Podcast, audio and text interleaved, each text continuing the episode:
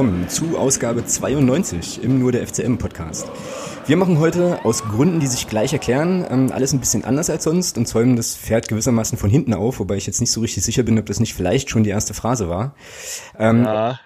War es, hervorragend. Die Stimme aus dem Off, ganz großartig. Ähm, genau, also wir werden uns auf jeden Fall heute äh, zuerst mit unserem kommenden Gegner, also dem SV Darmstadt 98 beschäftigen und auch gleich äh, gemeinsam auf die Pokalpartie am Freitagabend schauen und dann anschließend nochmal zurückblicken auf unseren Auftritt in Aue und ja, dann haben wir unter anderem noch den äh, neuen FIFA-Ethik-Kodex im Programm und noch so verschiedene andere Sachen und all die Dinge bespreche ich natürlich unter anderem mit dem Thomas. Grüß dich.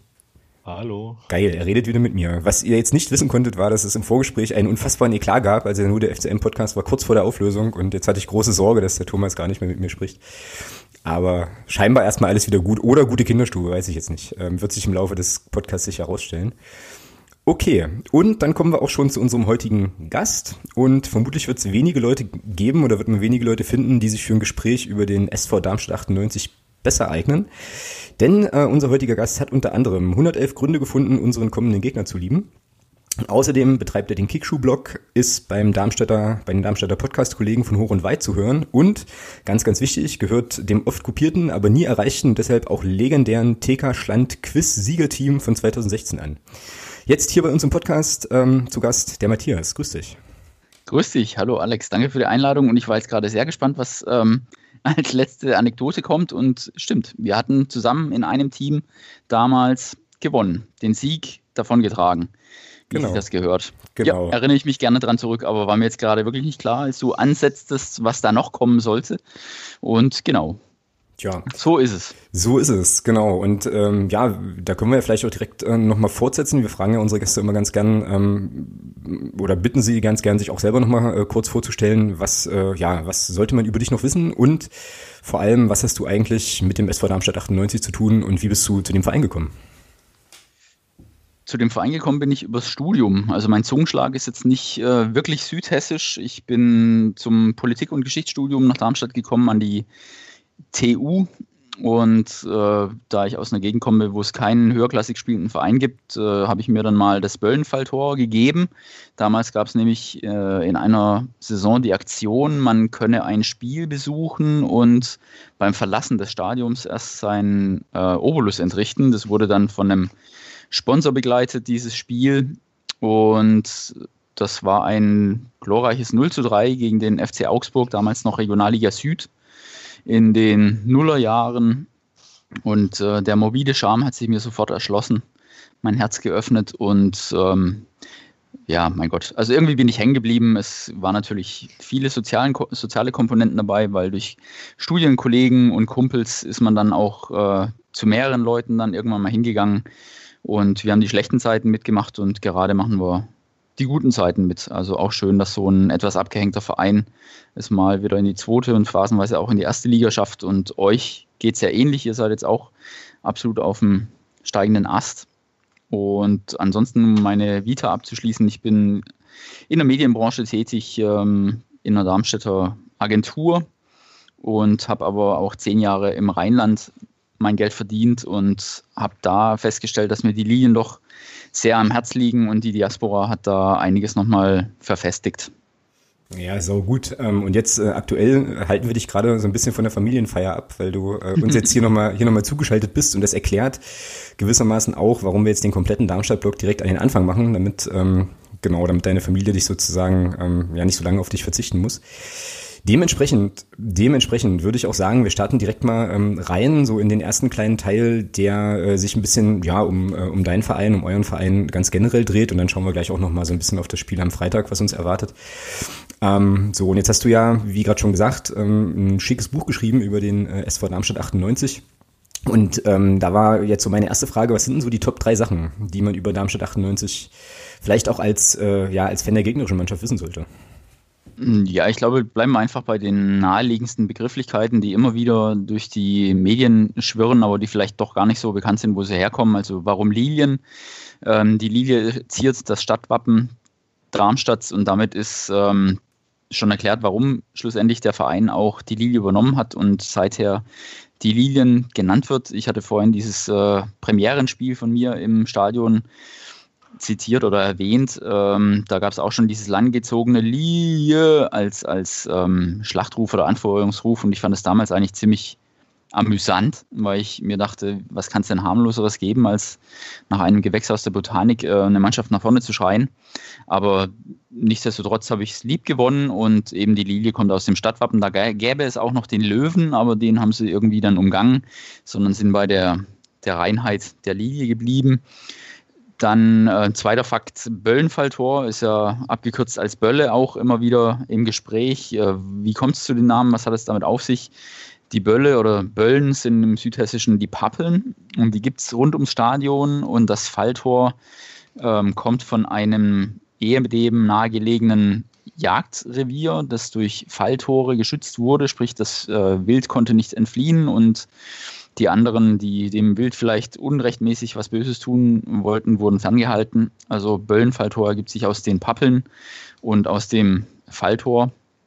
Und vielleicht noch einfach auch was zum Verein selbst. Also wir sind einer der, der langjährigen Zweitligisten, vor allem in den 70er, 80er und Anfang der 90er Jahre waren wir hier Stammgast, äh, nur unterbrochen durch zwei Erstligaspielzeiten und sind mittlerweile bei deutlich über 1000 Punkten angelangt und ich glaube damit auch Top 10, würde ich sagen, der bundesdeutschen Zweitligisten.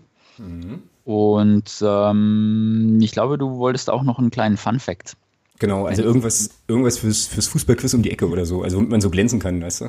Genau, also es gibt ja dieses Lied, das äh, vielleicht der eine oder andere schon mal gehört haben wird, Olilie, Olilie, Olilie, das ist ähm, schwerer Italo-Pop aus den 80ern, hat äh, Alberto Colucci hier in Darmstadt kreiert, ähm, damals als Gastarbeiter nach Deutschland gekommen und hat aber seine musikalische Ader auch mitgebracht und dann eben so ein Lied kreiert, das ähm, ursprünglich eingereicht wurde, um die DFB 11 damals zur WM zu begleiten. Also nicht mit dem Text Olilia, aber die Melodie war schon da, wurde dann aber nicht genommen. Und er kannte Bruno Labbadia. Bruno Labbadia war damals in den 80ern hier Stürmer in Darmstadt, ist ein Eigengewächs. Und ähm, in diesem Lied, das dann das Darmstadt-Lied wurde, Olilie, da hat Bruno Labbadia und Bernhard Rares, die beiden sind im Background-Chor. Ach, cool. Zu diesem okay. Lied. Und Lavadia hat auch später hier seine Trainerkarriere gestartet und ist in Darmstadt immer noch ein guter Name. Also auch wenn er hier und da schon ein bisschen ähm, Augenrollen verursacht bei vielen Erstliga-Fans, aber in Darmstadt hat er noch einen guten Klang und den Klang seiner Stimme, den gibt es auch immer noch aus den Boxen.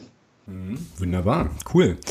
Ähm, ja, die Lilie ist jetzt ja schon ein paar Mal angeklungen, so auch als eigentlich ganz cooler Spitzname für eine Fußballmannschaft. Thomas, äh, jetzt musst du mal mit deinem botanischen Wissen glänzen. Wenn, oh. Die, pass auf, wenn, pass auf, folgende Frage. Und wenn du die nicht beantworten kannst, geben wir dir an die Hörerinnen und Hörer weiter. Ähm, wenn sozusagen der FCM einen Spitznamen aus der Pflanzenwelt bekommen müsste, welche Pflanze wären wir dann? Fleischfresser. Krass, das hatte ich auch im Kopf. So? Also irgendeine fleischfressende Pflanze, irgendwie sowas, sowas Cooles, was so, was so große so Hummeln verschlingt oder sowas wahrscheinlich, ne? Genau.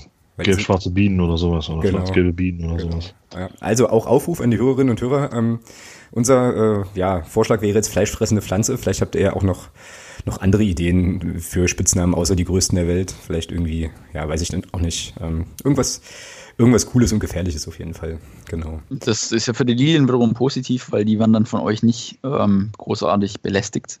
Keine schlingende Liane, die die Lilie sozusagen abdrückt. Ja, das stimmt. Das stimmt natürlich. Da würden wir uns also gegenseitig nichts tun. Jetzt bin ich gerade am überlegen, wenn wir da alles vernaschen könnten. Also Geißböcke zum Beispiel, Dinos. Dinos? Ja. Äh, okay, ich sehe schon, das wird schon wieder eine ganz interessante Richtung. Vielleicht werden wir das nachher noch eine, äh, eine Runde vertiefen. ähm, genau. Ich bin auch sehr gespannt, was, ja, was da eventuell noch aus dem Sozial, aus dem Social Media Bereich so kommt dann. Ja, siehst du, den, Pfeil, den Pfeilchen haben wir ja auch nicht wehgetan am Wochenende. Nee, wahrlich nicht, das stimmt. aber dazu, aber dazu kommen wir noch. Äh, aber es gibt tatsächlich gar nicht so viele ähm, Spitznamen aus der Pflanzenwelt. Ähm, also mir fällt noch die Zirbelnuss in Augsburg ein. Oder wie ihr jetzt sagtet, die Veilchen. Aber es ist schon ein bisschen dünn. Ja, dann wird's, dann wird's dünn, genau. Ähm, ja. Nun gut, wie gesagt, äh, lassen wir mal noch ein bisschen kreisen ähm, und kommen da bestimmt noch auf das ein oder andere ähm, ja, weitere Beispiel. Du hattest jetzt gerade schon oder ganz am Anfang schon gesagt, dass äh, der SV Darmstadt 98 ja eigentlich eine recht bewegte Geschichte hat und ich meine, uns allen ist natürlich auch noch sehr präsent, ähm, wie ihr eben eigentlich schon weg wart, dann äh, in, in, natürlich in der dritten Liga geblieben seid, hochgegangen seid bis in die erste Liga und so weiter. Und jetzt habe ich ähm, aus dem, was du gesagt hast, so ein bisschen rausgehört, dass ähm, man sich in Darmstadt schon doch als ja, ja etablierter Zweitligist so ein bisschen wahrscheinlich sieht. Da wäre jetzt meine Frage nochmal, ähm, wie sind denn auch mit der ein bisschen schwierigen Saison, letzte Saison, denn jetzt so die Erwartungen bei euch für die, für die neue Spielzeit und vielleicht auch generell? Also gibt so die Idee, ähm, schon durchaus auch nochmal zur Bundesliga zu gucken oder seid ihr mit dem zweiten, mit der zweiten Liga, mit dem Platz in der zweiten Liga jetzt eigentlich ganz gut zufrieden, so wie es? Mm, also ich spreche jetzt für mich, aber auch bei uns im Podcast ist es eigentlich Usus, wir sind zu fünft, dass wir mit der zweiten Liga bestens leben können. Also wir sehen uns, glaube ich, auch noch nicht als etablierter Zweitligist. Die Historie besagt zwar, wir haben hier einiges, äh, auf das wir zurückblicken können, aber das ist einfach auch schon verdammt lang her, weil als ich eben anfing hier ähm, ins Stadion zu gehen. Da waren wir gerade noch dritte Liga, dann ging es aber auch wieder runter in die vierte. Wir waren eigentlich so ein Verein, der ständig zwischen dritter und vierter Liga pendelte und phasenweise sogar an die fünfte Liga anklopfte. Und deshalb war dieser vor mittlerweile ja dann fünf Jahren gestartete Höhenflug irgendwie oder vor vier Jahren gestartete Höhenflug nicht absehbar und wir wurden so ein bisschen vom Glück geküsst und haben die Chance aber dann auch tatsächlich äh, beim Schopf ergriffen. Deshalb ähm, sehen wir jetzt für die kommende Saison eigentlich als primäres Ziel an, eine sorgenfreie Saison zu verleben, weil ähm, als Absteiger aus der ersten Liga ähm, hatte man natürlich schon mal vielleicht gemunkelt, naja, jetzt ist keine Übermannschaft in der Liga, vielleicht könnte man ja den Wiederaufstieg in, in Angriff nehmen. Und ich glaube, die Verantwortlichen hatten sich das in der vorgehaltenen Hand schon auch ein bisschen ausgerechnet, dass da was gehen könnte. Und die Mannschaft war auch frühzeitig zusammengestellt. Frings als neuer Trainer, der ein halbes, ein halbes Jahr in der ersten Liga noch dazulernen konnte. Ging aber irgendwie alles nicht auf und äh, dass wir da den Abstieg vermieden haben, war auch durchaus ein bisschen dem Glück zu verdanken, nicht nur jetzt Dirk Schuster. Ähm, deshalb ist, glaube ich, es an der Zeit, den Vereinen, die Mannschaft erstmal so zur Ruhe kommen zu lassen und deshalb nichts mit dem Abstieg zu tun zu haben. Und wenn nach vorne was geht, würden wir uns dem nicht verschließen, aber ich kann es mir nicht wirklich vorstellen. Ich glaube, irgendwie im geruhsamen Mittelfeld wäre absolut wünschenswert, ähm, wobei wir auch letztes Jahr gemerkt haben, dass geruhsames Mittelfeld bis zwei Spieltage vor Schluss ähm, gar nicht vorhanden ist, weil wirklich so viele Mannschaften nach unten reinrutschen konnten. Da war sehr viel Hektik in der ganzen Liga zu verspüren. Ja, und dann hattet ihr ja hinten raus, kann man ja glaube ich schon so sagen, oder auch äh, gegen Aue ein bisschen Glück mit der ein oder anderen Schiedsrichterentscheidung so, ähm, dass das dann für euch, dass das dann für euch direkt äh, gereicht hat, ne? Und Aue ja dann nochmal nachsitzen musste entsprechend. Genau. Ja, ja. Genau. Ähm, okay, und das heißt, ihr geht jetzt also mit äh, Dirk Schuster in, also sozusagen wieder in die erste volle Saison. Ne? Der hat ja, äh, der war beim MDR zu Gast, hatten wir im Vorgespräch auch gerade und hat da, mhm. glaube ich, erzählt, dass er letzte Saison irgendwie im Dezember oder so übernommen ja. hatte. Irgendwie sowas, ja. ne? Genau. Wie wird es gesehen in Darmstadt, dass er jetzt das zweite Mal äh, da am Ruder ist? Häufig hat man ja so ein bisschen das Ding, naja, äh, dass das eigentlich nicht so geil ist, wenn jemand, der mal gut funktioniert hat, dann nochmal zurückkommt. Wie, wie ist denn da so die, der mm, da gab es wirklich auch geteilte Meinungen. Also einige Leute haben das tatsächlich kritisch gesehen, weil er damals auch nicht im allerbesten auseinandergegangen ist. Also gerade auch mit dem Präsidenten hat er sich so ein bisschen verkracht, weil ähm, nach dem Klassenerhalt in der ersten Liga hat er eigentlich schon anklingen lassen, dass er sich mit der Mannschaft jetzt auf die nächste Saison vorbereitet. Und dann gab es das Angebot aus Augsburg und äh, Knaller Fall war zu hören, er will weg. Und das hat man ihm dann schon ein bisschen ähm, nachgetragen. Mhm. Es gab dann aber auch Fans, die einfach um, sein, um seine Verdienste wussten und die dann gesagt haben, naja, er ist jemand, der einfach auch einen äh, körperbetonten, disziplinierten und defensiv starken Fußball spielen lässt. Damit kann man im Abstiegskampf schon mal nicht schlecht beraten sein.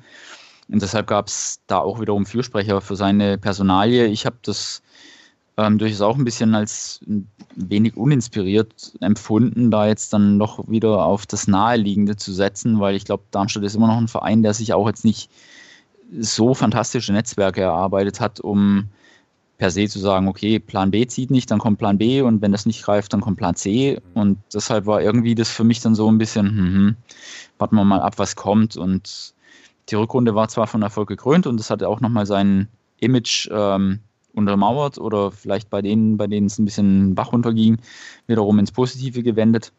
Aber ich glaube, es muss schon auch irgendwann nochmal eine Fortentwicklung geben im Spielsystem und vielleicht dann auch ähm, mehr Weitblick in der ganzen Geschichte. Das fehlt mir jetzt im Moment so ein bisschen, aber vielleicht tue ich ihm da auch Unrecht.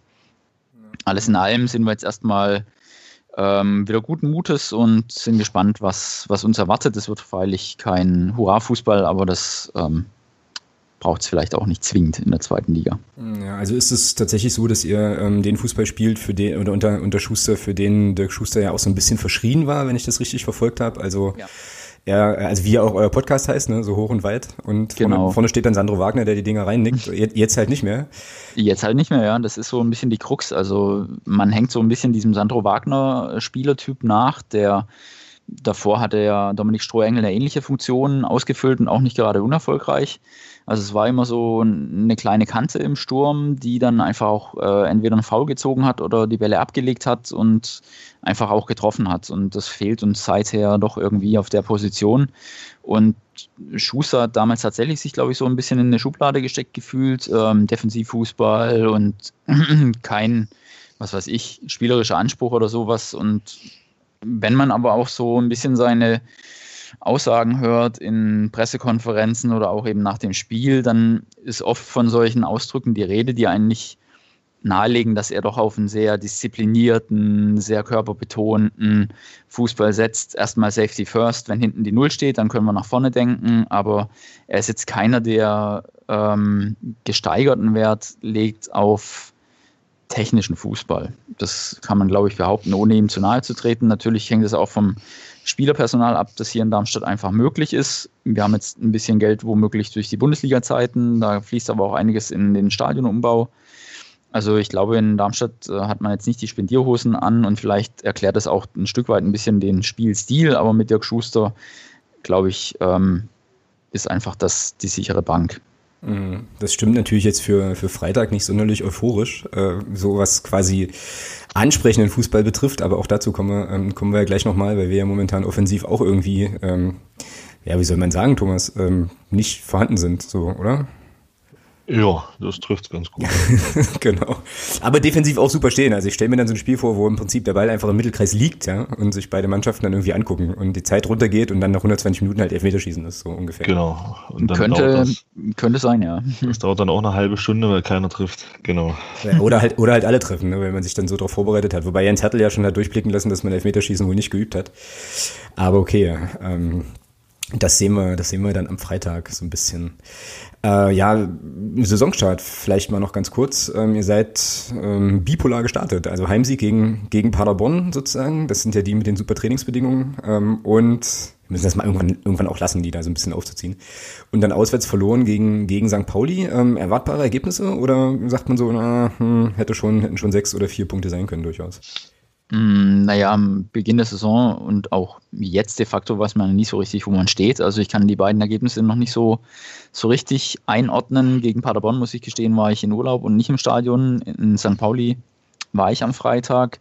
Und die Kritiken nach dem ersten Spiel gegen St. Pauli waren überwiegend positiv, weil die Mannschaft entgegen ihrer DNA auch von Anfang an Druck erzeugt hat und äh, bei den mörderischen Temperaturen, glaube ich, von Anfang an dem Gegner ein bisschen den Zahn ziehen wollte und dann durch ein 1 zu 0 auch, glaube ich, ähm, die Partie auf ihrer Seite hatte. Gegen St. Pauli war es so ein Spiel, da kannst du sagen, okay, vielleicht gehst du mit einem 0 zu 0 raus, weil Darmstadt hat jetzt nicht per se ähm, alles dran gesetzt, ein Tor zu schießen, sondern erstmal, wie ich vorhin schon sagte, Safety First und hat dem auch ganz gut standgehalten, aber nach vorne ist es dann halt immer so ein bisschen wenig kreativ oder inspirierend. Also es gibt ähm, meistens lange Bälle tatsächlich, die dann versucht werden zu verarbeiten oder fallen zu lassen. Standards sind natürlich auch immer eine Waffe, die die Linien gerne ziehen. Mm, und ja, Kempe ist so im Moment unser zentraler Spieler. Der versucht, die Bälle zu verteilen, der sich aber auch manches Mal ein bisschen spät vom Ball trennt und damit ähm, so ein bisschen die Luft aus dem Angriff nimmt. Aber ja, die Frage war, wo, wo stehen wir derzeit? Wir wissen es noch nicht so richtig und mit sechs Punkten hätte ich jetzt per se nicht nach den ersten zwei Spieltagen gerechnet. Gerade Paderborn kennt ihr ja besser als wir. Die sind ja durch, mit einer sehr starken Offensivleistung durch die dritte Liga marschiert und die erstmal bei Null zu halten, ist auch nicht so verkehrt. Ähm, also mit drei Punkten können wir leben. Wenn es in dem Stile weiterginge, dann hätten wir mit dem Abstieg nichts zu tun. Und ja, schauen wir mal. Also wenn es so weitergeht, habt ihr, glaube ich, ganz, habt ihr, glaube ich, was mit dem Aufstieg zu tun. Also ja. wenn ihr alle 17, wenn ihr alle 17 Heimspiele gewinnt, sind das 51 Punkte. Mhm. Ja, seid ihr oben ja, dabei. Letzte Saison hätte das gereicht, ne? Fast. Ja, 51 wird nicht reichen. Also ähm, ich glaube, wir sind damals mit um die 60 hochgegangen. Das war schon relativ wenig. Ja, ich denke, ähm, durch Hamburg und Köln brauchst du die Saison wesentlich nee, nee. mehr Punkte. Ja, ja. ja.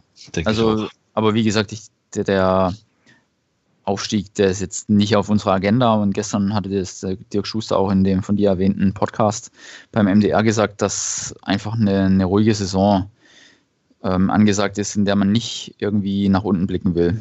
Mhm.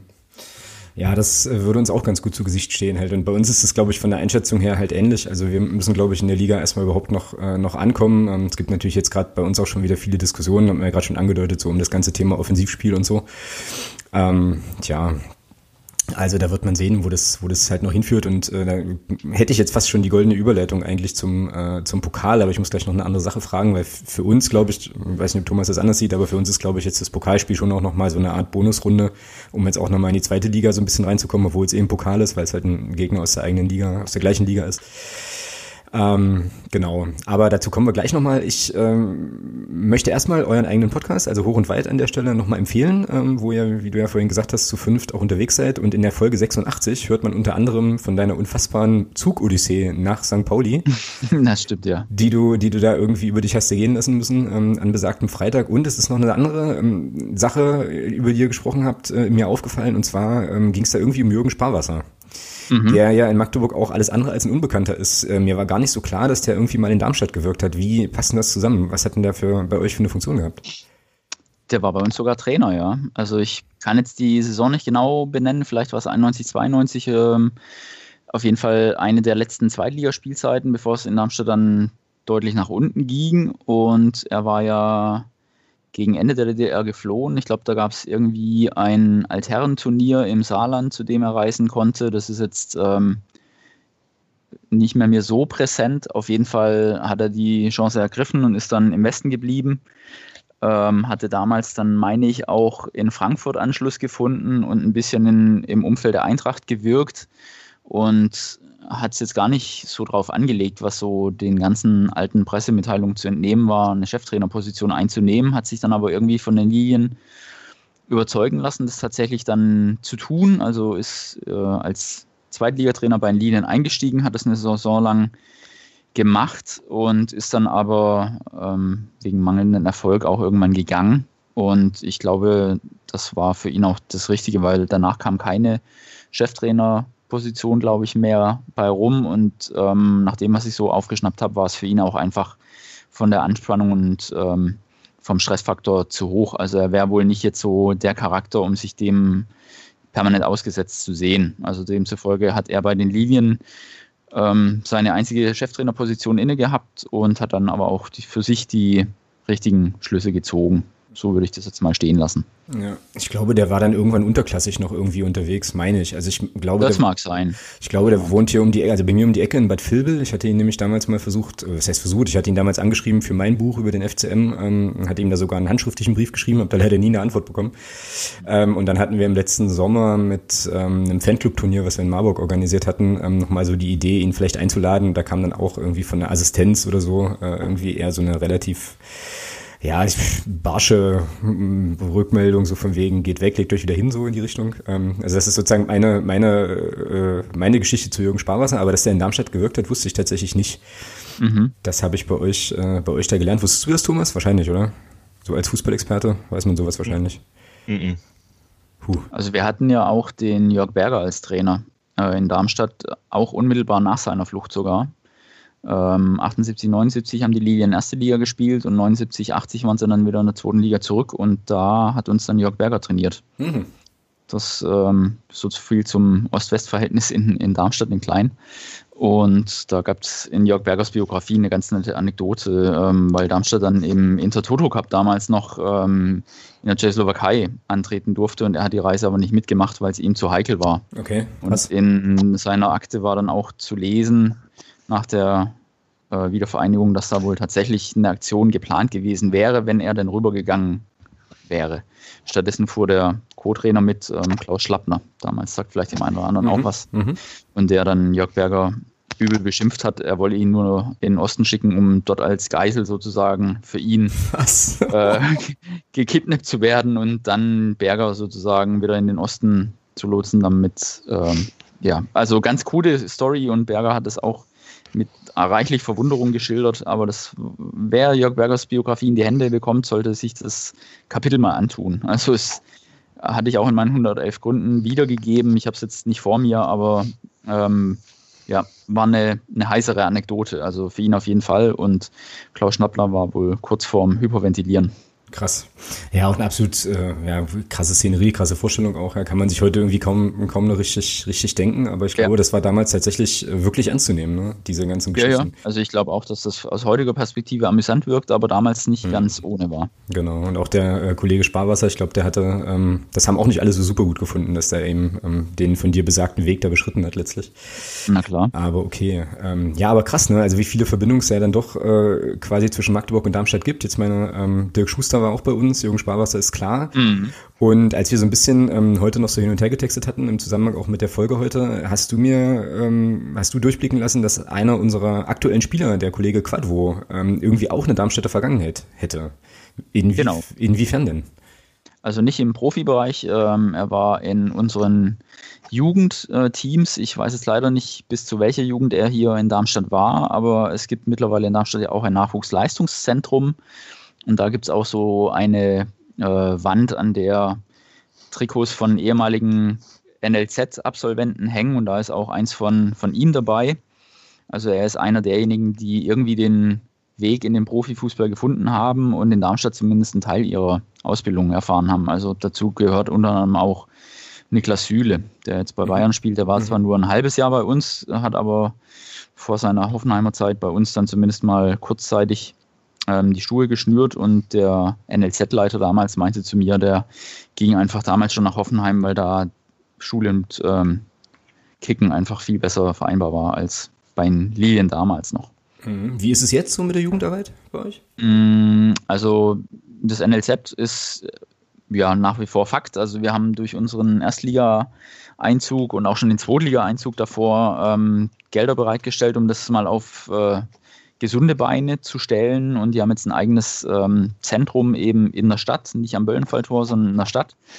Und ähm, ich denke, das Ziel wird sein, die U19 und die U17 wieder in die Bundesliga zu führen. Das war bei der U17 meines Wissens noch nie der Fall oder wenn dann schon lange her.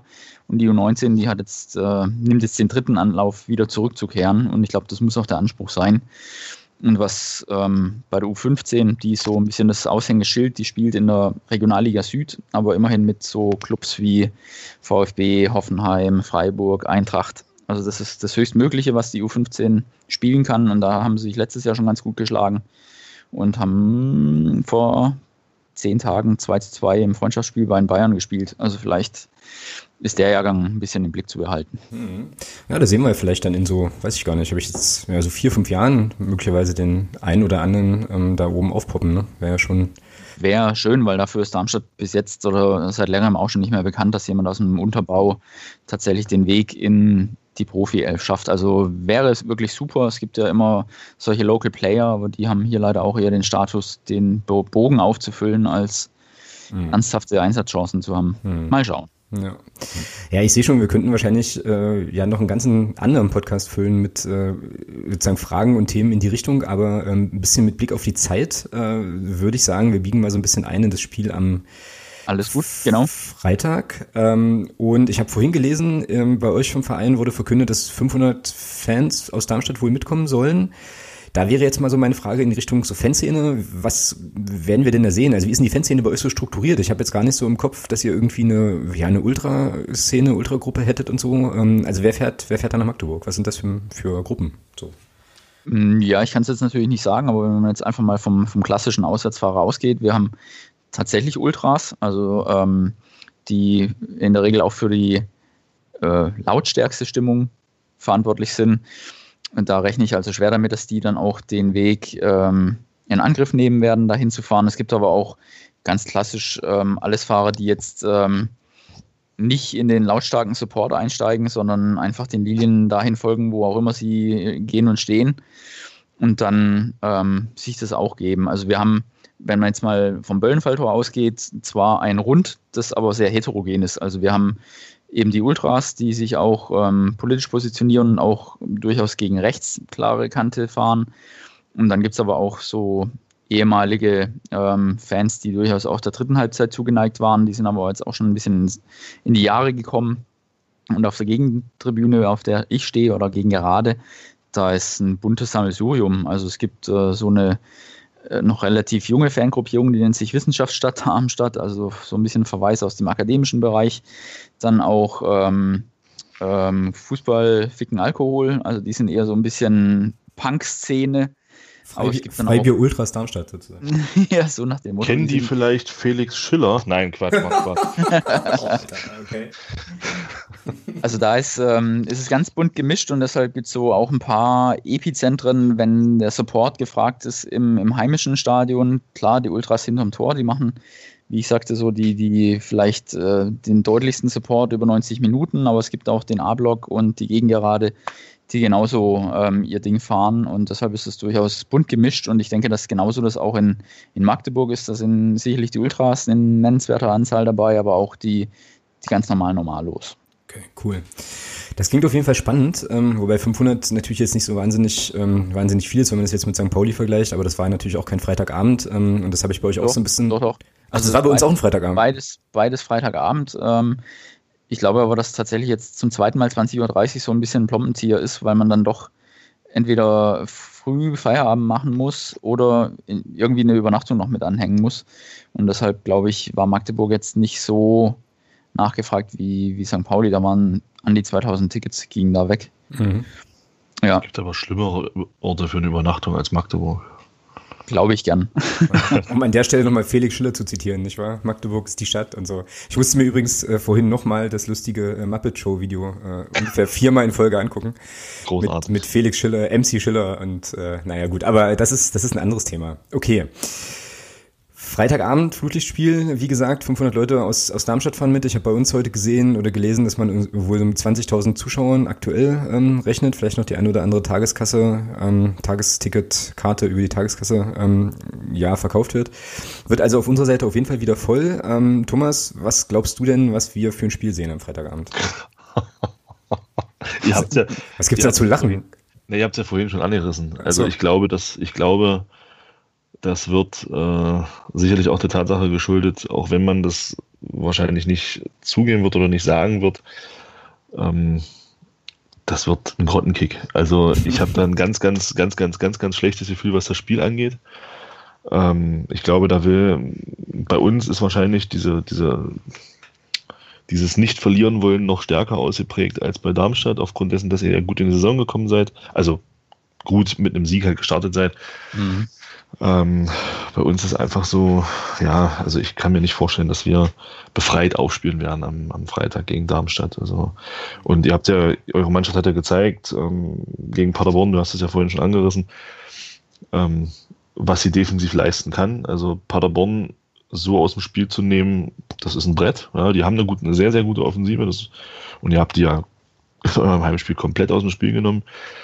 Ähm, von daher glaube ich, dass unsere Offensive, die ja zurzeit ähm, nicht so glänzt, ähm, gegen euch gehörige Probleme haben wird und es ein Spiel wird, wo es erstmal darum geht, wirklich äh, die Null zu halten. Und äh, ich kann mir gut vorstellen, also mein Tipp ist, da kommen wir gleich noch drauf, ähm, nicht so rosig. Wenn das positiver läuft, dann kann ich mir gut vorstellen, dass es tatsächlich so ein 0-0 nach 120 Minuten wird und dann äh, die Nerven entscheiden werden.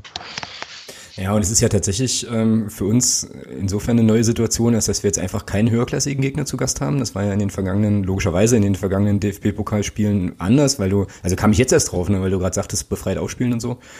Ich glaube ja, dass das wirklich, ähm, ja, also äh, alles, was du gesagt hast, und ich glaube auch, das wird so eine, also für die, für die Mannschaft wird das vielleicht nochmal sowas sein, so, so Ligaspielcharakter in Pokalform, wenn man das so sagen kann. Ähm, also einfach zu versuchen, eben, wie ich es vorhin schon sagte, ne, gegen einen ähm, Gegner aus der gleichen Spielklasse eben in die Abläufe zu kommen und eben, ähm, ja, insbesondere auch im Offensivspiel vielleicht nochmal ein Stück zuzulegen. Und ich, ich teile das, also ich könnte mir auch vorstellen, dass das eine eher anstrengende Angelegenheit werden könnte ähm, am Freitag. Wie sieht's bei dir aus, Matthias? Was hast du so für Hoffnungen, Sorgen, Ängste?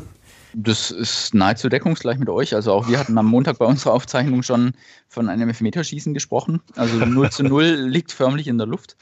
Ähm, das heißt aber auch, wer das erste Tor schießt, hat womöglich ganz gute ähm, Karten, das Spiel vielleicht sogar so zu beenden. Nichtsdestotrotz, also ich glaube auch, dass Dirk Schuster seinem Fußball jetzt in der Fremde erstmal treu bleibt und nicht jetzt äh, zwingend mit Offensivfußball überrascht von Beginn an, sondern dass er auch erstmal sieht, äh, wie beide Mannschaften ins, ins Spiel kommen und dann gibt es vielleicht dann entweder einen langen Ball oder eben einen Standard.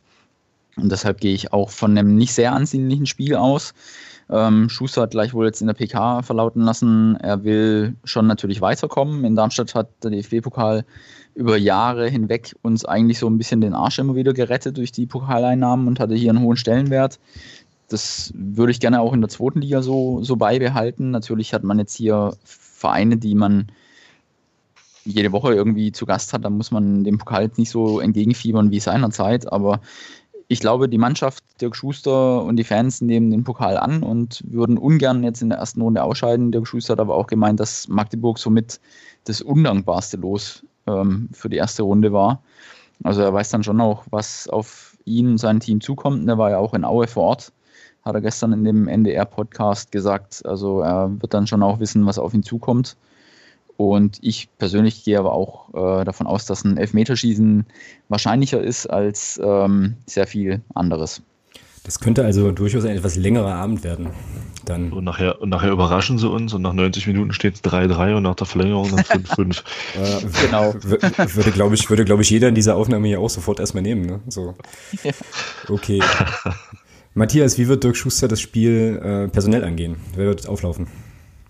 Ich glaube, da wird sich nicht so viel ändern im Gegensatz zum Spiel bei St. Pauli. Also wir haben ähm, hinten eine Viererkette, die ist im Endeffekt klar. Ich nenne jetzt die Namen nicht, weil es vielleicht dem einen oder anderen nicht so viel sagen wird. Dann haben wir in der Regel eine Doppelsechs und ein Mittelfeld, das über zwei Außen verfügt. Marcel Heller ist wieder zurück, hat in St. Pauli noch nicht gezeigt, was er mal konnte in Darmstadt und zwischenzeitlich in Augsburg womöglich noch hinzugelernt hat. Links haben wir Joven Jones aus ähm, Trinidad und Tobago, so ein bisschen bunter Fleck in unserer Mannschaft, der aber auch technisch sehr versiert ist. Mm, und dann haben wir vorne drin einen Stoßstürmer, entweder Serdar Dursun oder vielleicht gibt er auch Terence Boyd die Chance, sich zu beweisen, weil der hat die ganze Vorbereitung mitgemacht und wurde jetzt so ein bisschen auf den letzten Drücker von dem Neuzugang überflügelt. Also das, vielleicht ist da noch ein, ein Wechsel drin, aber ich gehe schon davon aus, dass Schuster sein für ihn bestes Team auf den äh, Rasen schickt und nicht jetzt durchrotiert. Okay, also dann würde ich einfach für unsere Aufstellungstipps, die ich nachher noch in die Shownotes packe, würde ich dann einfach die äh, Startformation gegen Pauli halt einfach übernehmen. So, da war der Dosun vorne im Sturm. Ja. Drin, okay. Thomas? Also, hm? Entschuldigung. Vielleicht noch unser Torwart kurz, ähm, ist Daniel Heuer Fernandes, der hatte letztes Jahr eine wirklich sehr, sehr gute Runde gespielt und äh, war auch mitten Garant in der Liga zu bleiben. Also das ist für uns in Darmstadt immer auch gut zu wissen, so einen starken Rückhalt zu haben. Und ähm, wenn es wirklich zu einem Elfmeterschießen kommen sollte, ist natürlich auch immer ein bisschen Glückssache, aber da bin ich mit ihm schon mal ganz beruhigt. Also er ist wirklich ein guter seines Fachs. Cool. Thomas, hau raus. Ja, das ist halt die Frage jetzt, ja. Ähm, änderst du jetzt groß was oder nimmst du das Spiel wirklich als, als Spiel, um, ich sag mal so, in diesem Zweitliga-Rhythmus zu bleiben, weil du eben einen Zweitligisten als Gegner hast? Das ist halt echt spannend, ja. Also ich meine, ein Tor ist ja klar, ich glaube, das haben sie schon angekündigt, dass da Alex Bruns stehen wird. Genau.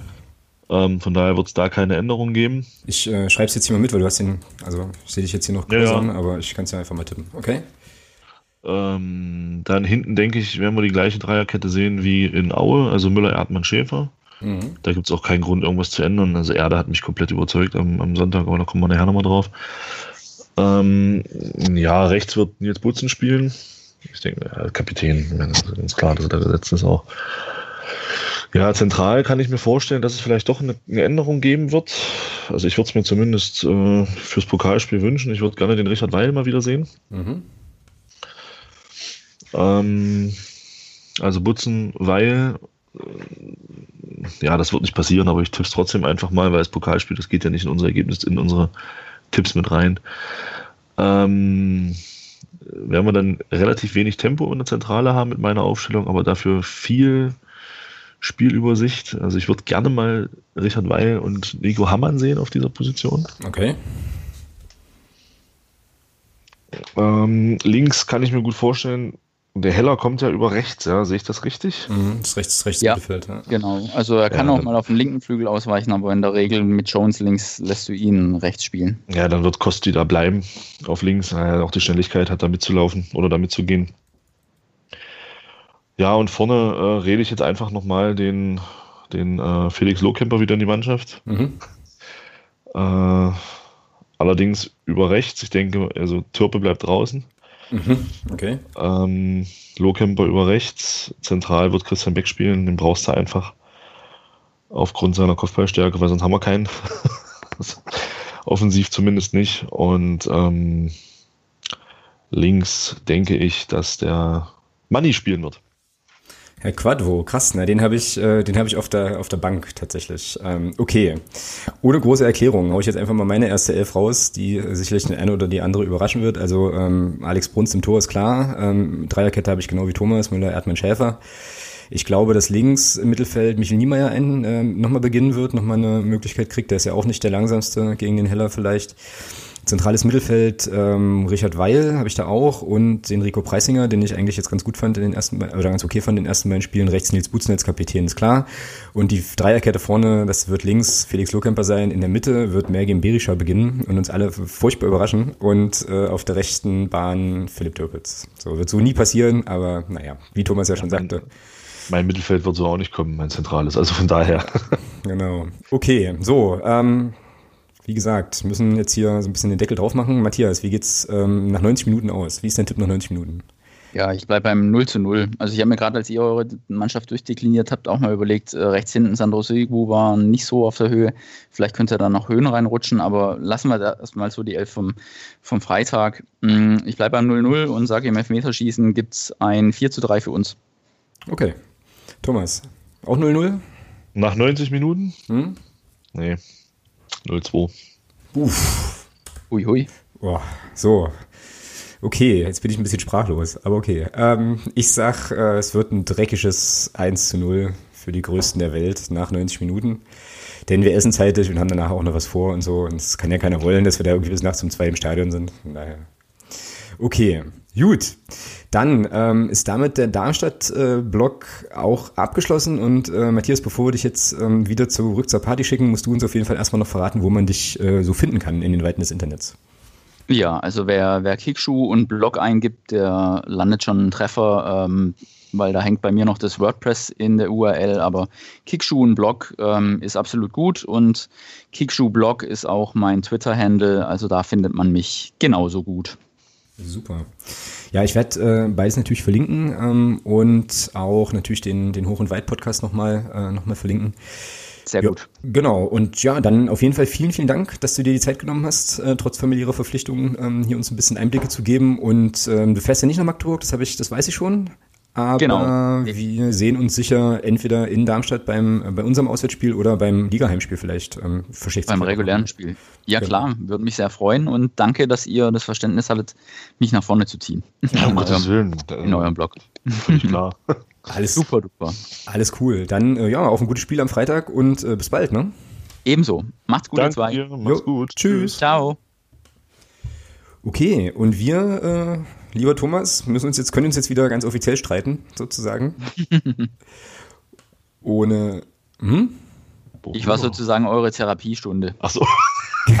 Ge- genau, genau, genau. Genau. Ja, und sprechen jetzt über Aue, oder? So. Jo.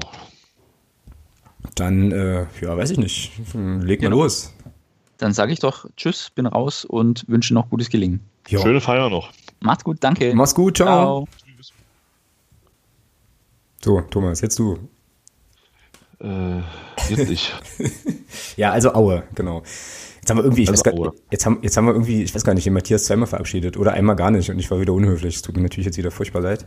Da kennen wir ja nicht anders. Ähm, nein, also. Ähm, Ah, heute ist Hack drin hier in der Sendung, ich merke das schon. Das sehr gut. ja, Aue. Hm. Ha, wo soll ich anfangen? Fangen wir vorne an, Anfahrt und so. Ja, Also, ja, also Anfahrt war ja recht stressfrei. Bis auf die eine oder andere äh, blöde Sache mit dem Abfahren und so. Und, ah, naja, war alles ein bisschen, wir waren ja dann, weiß nicht, ihr ein bisschen früher da, wir waren dann, glaube ich, eine gute, sagen wir so eine gute Stunde vorm Spiel waren wir dann in Aue, ähm, war alles entspannt, wir sind dann mit Aue noch zum Stadion gegangen. Alles ganz easy. Ja, und dann gab es ja kein, ja, naja, dann stand man da halt, ja, und dann gab es ja diese erste Odyssee am, am, äh, am Getränkestand, wo sechs Leute vor uns waren und wir gefühlt 30 Minuten dort standen. Ja. Und man sich gefragt hat, was machen die da eigentlich? Ja. Ja, ich glaube, die haben das Bier, ähm, sind rausgegangen, sind irgendwo in eine Gaststätte gefahren und haben dort das Bier geholt. Ja, aber einzeln in Gläsern halt so. Einzeln in Gläsern, natürlich, für die Leute, die vor uns standen. Und äh, ja, war alles ein bisschen. Also wer sich bei uns über die Zustände aufregt, muss ich sagen, da war ich ein bisschen, der muss nach Aue fahren. Da ist es mindestens genauso schlimm. Ähm, das, was da noch, was es nicht gab, das kannst du gleich sagen. oh ja. Ja, das, genau, hat mich, tief, das hat mich sozusagen tief in meine Identität auch in Krisen gestürzt und so. Das sind wir halt, ich glaube, eine gute halbe Stunde vorm Spiel ins Stadion und da muss ich sagen, ein kleines Schmuckstück da in Aue, ja? Ja, kann man schon sagen. Also schickes Ding, absolut. Auch schön, auch schön gebrandet, wie man das im Neudeutschen ja so schön sagt. Also quasi ähm, auch in den Vereinsfarben und so gemacht. Das war, ist schon, ist schon nett, doch, durchaus. Ja. Habe ich dich jetzt unterbrochen? Nö, alles gut. Das war schon so richtig. Achso, Ach so, okay. Ja, dann soll ich jetzt sozusagen mit der Katastrophe Quan Nudeltopf äh, weitermachen, oder was? Ja. Wenn du das willst. Naja, was heißt wollen, aber ich muss es ja, also es ist ja so eine Therapiegeschichte hier auch, ne? dementsprechend muss ich das jetzt hier loswerden. Ich hatte mich ja, ähm, wie wahrscheinlich viele andere, auch sehr auf diese Nudeltopf, auf diese Nudeltopf-Situation gefreut und wie der Thomas ja schon sagte, war meine Reisegruppe ja zeitig genug da, nicht? Also, ähm, und ja, wir standen Dann halt. Bring nächstes Mal die Karten eher mit und dann könnt ihr auch schon reingehen und müsst ja, nicht auf uns warten. Das ist völlig richtig und das äh, haben wir jetzt auch auf die richtig harte und bittere Tour gelernt. Das werden wir diesmal auch definitiv so machen. also ich werde hier die äh, irgendwie Tickets, keine Ahnung, vorher verteilen. Jedenfalls, äh, wie Thomas ja schon sagte, standen wir da ungefähr 100 Jahre an diesem Getränkestand ähm, lustige Anekdote nebenbei noch, irgendwann vor uns äh, fragte dann jemand nach Bier und die Dame im, in dieser Bude sagte dann, ja, es dauert jetzt eine Stunde, ähm, bis das nächste Bier kommt. Wo ich mir dann so dachte, äh, what? Also jetzt nicht, dass das für mich irgendwie relevant wäre, weil ich ja kein Bier, Schrägstrich Alkohol trinke an der Stelle, aber äh, das fand ich schon ein bisschen schräg, weil ich mir so dachte, ey, wie lange wisst ihr eigentlich, dass jetzt da 1500 plus Leute kommen? Ähm, das ist irgendwie, war, fand ich jetzt irgendwie schon ein bisschen merkwürdig. Ja, und dann machte halt das Gerücht die Runde, da waren irgendwie noch drei Leute vor uns, glaube ich, dass der Nudeltopf nicht mehr, ähm, nicht mehr verfügbar wäre, ja. Und ich dachte oh, mir so, ja, dass sie sich von Alex sehen müssen. Ja, ich dachte mir, ja, komm, ihr verarscht mich, das ist doch, also, wollt ihr mich jetzt löffeln? Also, hier, komm, er legt euch mal wieder hin. Ja. Ja, und da war es aber wirklich so. Also das, und das perfide war noch, das richtig perfide war noch, ich glaube, das habe ich äh, im Stadion dann gar nicht erzählt. Ich stand hier so ein bisschen an der Seite, ähm, weil wir waren ja mit mehreren Leuten dort, ne? Und dann ist, wie das immer so ist, stellen sich irgendwie zwei oder drei Leute an und der Rest nimmt dann halt so die Getränke irgendwie ab. Und jedenfalls stand ich so an der Seite und guckte in diesen Verkaufsstand rein und da stand halt noch so ein Top Nudeln, ja. Und ich dachte die ganze Zeit so, na gut, der wird jetzt dann gleich mit, mit hier dieser äh, leckeren Soße dann irgendwie noch mitbefüllt und dann äh, verarschen die mich doch nur. Aber ich glaube, das war einfach nur sozusagen ein Topf Nudeln, der eben übrig war, weil halt diese Wurstgulasch-Geschichte dazu einfach alle war, ja. Also dass ich also quasi auf nee. Der, nee, was nicht, was? Nee, nee, es gab noch Nudeln. Es gab halt keine Soße mehr. Ja, sag ich und du ja. hättest dir noch Nudeln bestellen können. Genau, ja, genau. Mit, und dann hättest du eine Ketchup drauf machen können. Ja, der Ketchup war ja übrigens auch irgendwie offen, ne? Ja. Das, war ja auch eigentlich ganz geil. Das war eine grundsätzlich sehr, sehr kuriose Situation. Korrekt. Ja. Also man kennt, man kennt vielleicht diese großen Ketchup-Packungen, diese riesen Industrieeimer, die es da gibt. Und da ist ja dann in der Mitte immer so ein, so ein keine Ahnung, so ein Bippus drin, auf den man dann draufdrückt und dann kommt der Ketchup raus. Und in Auer war es eben aber so, dass die Hälfte dieser Abdeckung, dieser Plastikabdeckung halt fehlte und stattdessen ein Plastiklöffel in diesem Ketchup schwamm. das war also alles ganz, ganz cool. Wo ich mir so dachte, hm, ja, also aus hygienischen Gründen ist das jetzt irgendwie abzulehnen, da Ketchup zu essen, aber egal. Also auf jeden Fall gab es tatsächlich keinen Nudeltopf mehr äh, für, für uns. Vielleicht auch nur und ausgerechnet an diesem Stand, aber aus irgendwie naheliegenden Gründen wollten wir uns jetzt natürlich an keinen weiteren nochmal anstellen, weil irgendwann wollten wir auch nochmal Fußball gucken.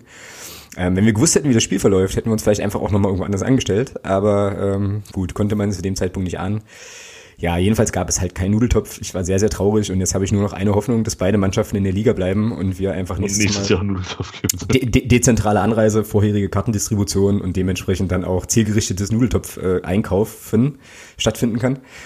Aber ja, nun gut. Ähm, es gibt, glaube ich, Schlimmeres. Also ich glaube, es gibt auf der Welt auch schlimmere Probleme, als jetzt keinen Nudeltopf zu bekommen. Aber ähm, ich war wirklich kurz davor, nach Hause zu fahren und dachte mir so, gut, okay, dann pff, könnt ihr mich jetzt hier alle mal, ist mir auch egal. So, ja, und dann ging, gab's Fußball, ne? Also es gab ähm, Wo? Ja, also es gab also 22 Leute und, und, einen, und einen Lederball. So. Okay. So. ja, aber ich weiß nicht, also ähm, hm. Ja, was macht man aus so einem Spiel? Ne? Also äh, offensiv ja, war das halt, ja. gab's halt, gab's halt nichts. Allerdings von Aue irgendwie auch nicht so richtig dolle. Ne? So, die hatten zwar ähm, dann immer über die Flügel so äh, so ganz gute Möglichkeiten, was eben daran lag, dass wir ja auch einem, auf einem 3-4-3 wieder ähm, zurück, der auf ein 3-4-3 zurückgegangen sind und du dann mit so Diagonalbällen irgendwie auf die Außenpositionen da glaube ich schon ganz gut Raum schaffen kannst. Aber Aue hat jetzt auch keine Idee, was sie mit dem Raum da anfangen wollen. Ne? So wirklich.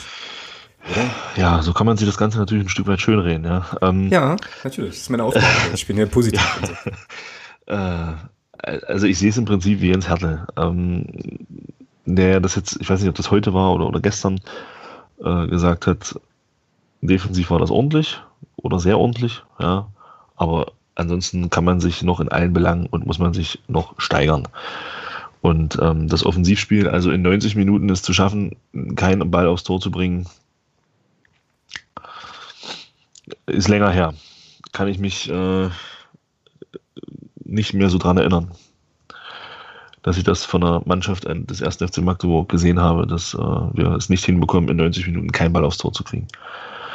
Das ist tatsächlich für mich ein bisschen schade, um es mal vorsichtig zu sagen. Ähm, ich denke, die, die Jungs wissen das auch. Ich meine, klar, die sind, die ärgern sich da selber drüber. Das hat man ja auch in Interviews gesehen dann nach dem Spiel, was man so, so gelesen und auch gehört hat.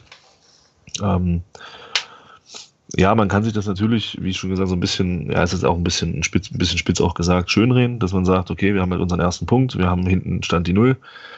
Ja, das stimmt, aber mit ähm, noch 32 ausstehenden Spielen und wenn man die alle unentschieden spielen, steigen wir ab.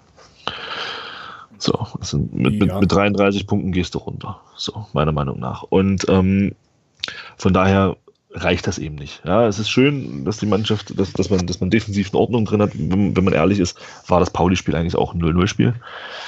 Ähm, das, das, vor den Toren gibt es halt zwei individuelle Fehler, die gab es halt in Aue nicht. Ja, und dann spielst du eben 0-0, wenn du selber nicht in der Lage bist oder dann hinten raus auch hatte man, hatte ich den Eindruck, ich weiß nicht, wie du das gesehen hast, ähm, ich hatte den Eindruck, so ab Minute 75 war bei der Mannschaft auch so vom, vom Kopf her so, oh, jetzt, jetzt riskieren wir nach vorne eigentlich gar nichts mehr mhm. und halten halt und halten halt hinten wirklich diesen Punkt fest. Ähm, das war so mein Eindruck. Und äh, ja, ansonsten, was soll man dazu noch groß sagen? Also offensiv war es keine, keine schöne Leistung. Die Jungs können das besser und ich denke, das werden wir, das werden wir auch bald sehen, dass sie es besser können beziehungsweise müssen es bald sehen, dass sie es besser können. Weil mit solchen Leistungen wirst du in der Liga Probleme kriegen, im mhm. Offensivbereich. Ja, da bin ich, da bin ich völlig bei dir und versuche das jetzt aber nochmal so ein bisschen äh, eben genau positiv zu drehen auch. Ähm, ich gebe dir da absolut recht und ich glaube, da gibt es auch keine zwei Meinungen. Dass, ähm, ich meine, bei null, null Schüssen direkt auf das Tor, äh, ja, da kannst du jetzt nicht von irgendwie einem Offensivfeuerwerk sprechen. Ich bin aber sehr, sehr sicher, dass wir das, dass sich das tatsächlich noch, noch ändern wird so. Und das ist jetzt im Prinzip das, woran ich ähm, ja mich auch so ein bisschen positiv versuche aufzurichten. Also die Sachen, die du natürlich genannt hast, sind klar, ne? Also der erste Punkt und auch äh, jetzt in Aue kein Gegentor kassiert. Ähm, das ist schon, das ist schon erstmal okay. Ähm, aber natürlich musst du irgendwann auch mal aufs Tor schießen, um auch mal eins zu machen. Das ist überhaupt gar keine Frage. Ähm, die Sache ist nur, dass ähm, man, wie gesagt, gegen Aue, ich habe das auch geschrieben im Blog, ganz gut, glaube ich, gesehen hat, was jetzt sozusagen das Problem ist. Also äh, eine Person, an der ich das super gut festmachen kann, glaube ich, ist halt Philipp Türpitz, der ähm, in die Aktionen, die er in der dritten Liga hatte, schon durchaus auch kommt, aber dann eben einfach weniger Zeit hat für eine Aktion. So, also der kriegt schon auch die Bälle noch äh, genau an den Stellen, wo er in der letzten Saison auch bekommen hat, aber es ist eben die Verteidiger stellen schneller zu, laufen besser. Das ist bei Christian Beck, finde ich übrigens genau das Gleiche, ähm, dass da eben die Verteidiger bessere Laufwege machen und ihn da durchaus vor Probleme stellen. Und ich einfach äh, jetzt Kraft meiner positiven Wassersuppe mal davon ausgehen möchte, dass sich diese Sachen, also dass das Sachen sind, an die sich Spieler gewöhnen können ja, und klar. auch werden. Ja. Und dementsprechend, ähm, ich das auch vorhin meinte in dem Gespräch mit Matthias, dass ich glaube, dass das Darmstadt-Spiel in der äh, Hinsicht da schon vielleicht für uns sogar ganz gut gelegen kommt. Ja, eben, das ist definitiv so. Eben diese Abläufe, weißt du, eben diese Abläufe äh, genau. gegen einen nominell gleich starken Gegner zu haben und so weiter. Und deswegen, genau. und deswegen war ich jetzt nach dem Ausspiel auch nicht so, nicht so negativ. Das war ja überhaupt ganz interessant, wie so die äh, Reaktionen nach dem Spiel waren, auch in der Unterstützergruppe bei uns äh, und, und auch generell, ne? Dass es ja schon also zwei Extreme gab. Also das eine war dann halt eben ähm, eher so die Kategorie, naja, das wird alles sehr, sehr schwierig, was unbestritten so ist, wenn es halt so bleibt, aber ich glaube, so bleibt es halt nicht. Und die andere äh, Seite war eben die, die gesagt hat, ja, Ähm, kleine, also kleine Brötchen Stück für Stück und das wird schon, wird schon noch irgendwie besser. Ähm, so, ansonsten, wie gesagt, alles, was du gesagt hast. So, passt schon. Von, also, ja, aber ich, ich, bin halt, ich bin halt nicht, also ich weiß nicht, ich bin halt nicht missmutig. Ähm, ich glaube, ich wäre viel, viel missmutiger, wenn wir jetzt schon den fünften oder sechsten Spieltag hätten und hätten immer noch nur einen Punkt und ein Tor und keine Offensivaktionen. Aber ich bin absolut davon überzeugt, dass sich das, dass sich der ganze Zug nach vorne dass sich das verändern wird. Und was man eben auch noch, vielleicht auch nochmal sagen muss, ja, wir haben zwar nicht aufs Tor geschossen, aber es war ja nun nicht so, dass die Mannschaft nur ausschließlich mit Verteidigen beschäftigt war. Also es gab ja durchaus Offensivaktionen, die dann eben nicht zu Ende gespielt wurden oder eben, wo dann eben die Flanke unpräzise war oder der Kopfball dann eben neben das Tor ging und so. Also ich sag mal, ich sag's ja. mal, ich, ja, ich sag's mal ganz blöd, wenn ich weiß, ich weiß auch ziemlich genau, was du jetzt gleich sagen wirst, aber wenn da vielleicht einer mal präziser kommt und mal einer durchrutscht und wir das Ding 0-1 gewinnen, aus Versehen, ja, oder vielleicht, keine Ahnung, Christian Beck im Strafraum umfällt und der Schiedsrichter ähm, Elfmeter pfeift oder whatever, ja, dann reden wir vielleicht äh, ganz anders. Also insofern ist es vielleicht auch ganz okay, dass ähm, man jetzt relativ deutlich sieht, woran es noch hängt, ja, und sich da nicht blenden lässt durch vielleicht Ergebnisse, die glücklich zustande kommen oder so. So. Ja, die, die Angst hätte ich beim Jens Hertel aber generell gar nicht. Also ich glaube. Ja, bei Jens Hertel nicht, beim Umfeld aber. Ne, gut, die, die, das, ja, aber machen wir uns doch nichts vor. Also das Umfeld ist doch in der Beziehung, äh, ich will nicht sagen egal, aber ähm, wir können uns darüber unterhalten, wir können uns auch aufregen, beziehungsweise das Ganze unterstützen, aber letzten Endes wichtig ist doch, was, was, was das Trainerteam daraus macht und was vor allem die Mannschaft daraus macht. Und da habe ich einfach auch bei den Interviews, die man so gehört hat, ganz klar das Gefühl, dass das, dass das absolut richtig eingeordnet wird dass da jetzt keiner sagt, ja, naja, wir haben halt einen Punkt geholt, freut euch doch alle mal, sondern dass auch ganz klar gesagt wurde, ja, offensiv war das halt Grütze. So. Ja, und ähm, das, was du gerade sagst, ja, wenn dann, wenn dann der Ball die Flanke anders kommt und wenn dann der Kopfball, ja, es war aber nicht so. Und ähm, das, ist, das ist halt müßig, dann darüber zu diskutieren. Die Bälle gingen nicht aufs Tor. Von daher war da in dem Moment, in diesem Spiel, nicht genügend Qualität da, um diese Bälle eben aufs Tor zu bringen, beziehungsweise eben auch diese Flanken. Was mich persönlich so ein bisschen, ja, wo ich ein bisschen Angst habe tatsächlich, ist, dass wir bei Standardsituationen in meinen Augen bisher keinerlei Gefahr ausstrahlen. Ähm, ob das bei Ecken ist, ob das bei Freistößen aus dem Halbfeld ist. Wir haben nur noch als offensiv starken Kopfballspieler Christian Beck. Wir hatten in der dritten Liga noch so Spieler wie André Aino oder auch Felix Schiller oder auch Christopher Hanke, der jetzt auf der Bank sitzt, die auch aus dem, aus dem Defensivbereich in der Lage waren, bei Offensivstandards für Kopfballgefahr und Torgefahr zu sorgen. Diese Spieler gehen uns jetzt, was das angeht, ein bisschen ab. Also diese Spielertypen, dass man sagt, man hat einen Defensivspieler, der bei Standards mit nach vorne geht, ähm, und dafür Torgefahr sorgt. Haben wir nicht. Wir haben nur noch Christian Beck und, äh, und die Spieler, finde ich, also du kannst das, vielleicht siehst du es anders, ähm, die, die Gegenspieler stellen sich natürlich darauf ein. Die wissen, Christian Beck, torgefährlich, stellen wir unseren besten Mann dagegen, vielleicht noch einen zweiten, um ihn zu blocken, erledigt da geht uns extrem Torgefahr ab in meinen Augen. Und da müssen wir unbedingt was machen. Mit Erde jetzt, wenn Erde jetzt regelmäßig spielt, hat man da wieder einen Spieler, der auch offensiv stark ist bei Kopfbällen. Hat man eine zweite Option. Ist vielleicht gar nicht so verkehrt, aber wir haben meiner Meinung nach zu wenig Kopfballgefahr bei Standardsituationen. Ja, also ich äh, will da jetzt nicht widersprechen. Das ist aber, also es ist halt ein Problem ne, von mehreren, die es eben so gibt. Ähm, die andere Problematik, die, also die besteht, wie gesagt, hat ja gerade schon angesprochen, ist eben die äh, Frage Entscheidungsfindung und Entscheidungs- oder Handlungsschnelligkeit vielleicht. So, und die, also, und die nächste Sache ähm, sind ja dann eben Pass, äh, Passwege und so. Also da sind auch noch so Abstimmungsgeschichten. Ich erinnere mich da so an eine Szene mit ähm, dem Alex Injowski und Christian Beck. Das war, glaube ich, auch in der ersten Halbzeit noch, wo der Injowski mhm. eigentlich, eigentlich ein ganz gut, also ganz gut ins Dribbling geht ähm, und da auch ganz gut Meter macht und Christian Beck dann im Strafraum seinen Laufweg eigentlich kreuzt und der Injowski den Ball aber rechts ablegt und nicht nach links, wo Christian Beck hingelaufen ist. Oder andersrum, Christian Beck äh, vielleicht einfach ja einen anderen Laufweg machen muss und so.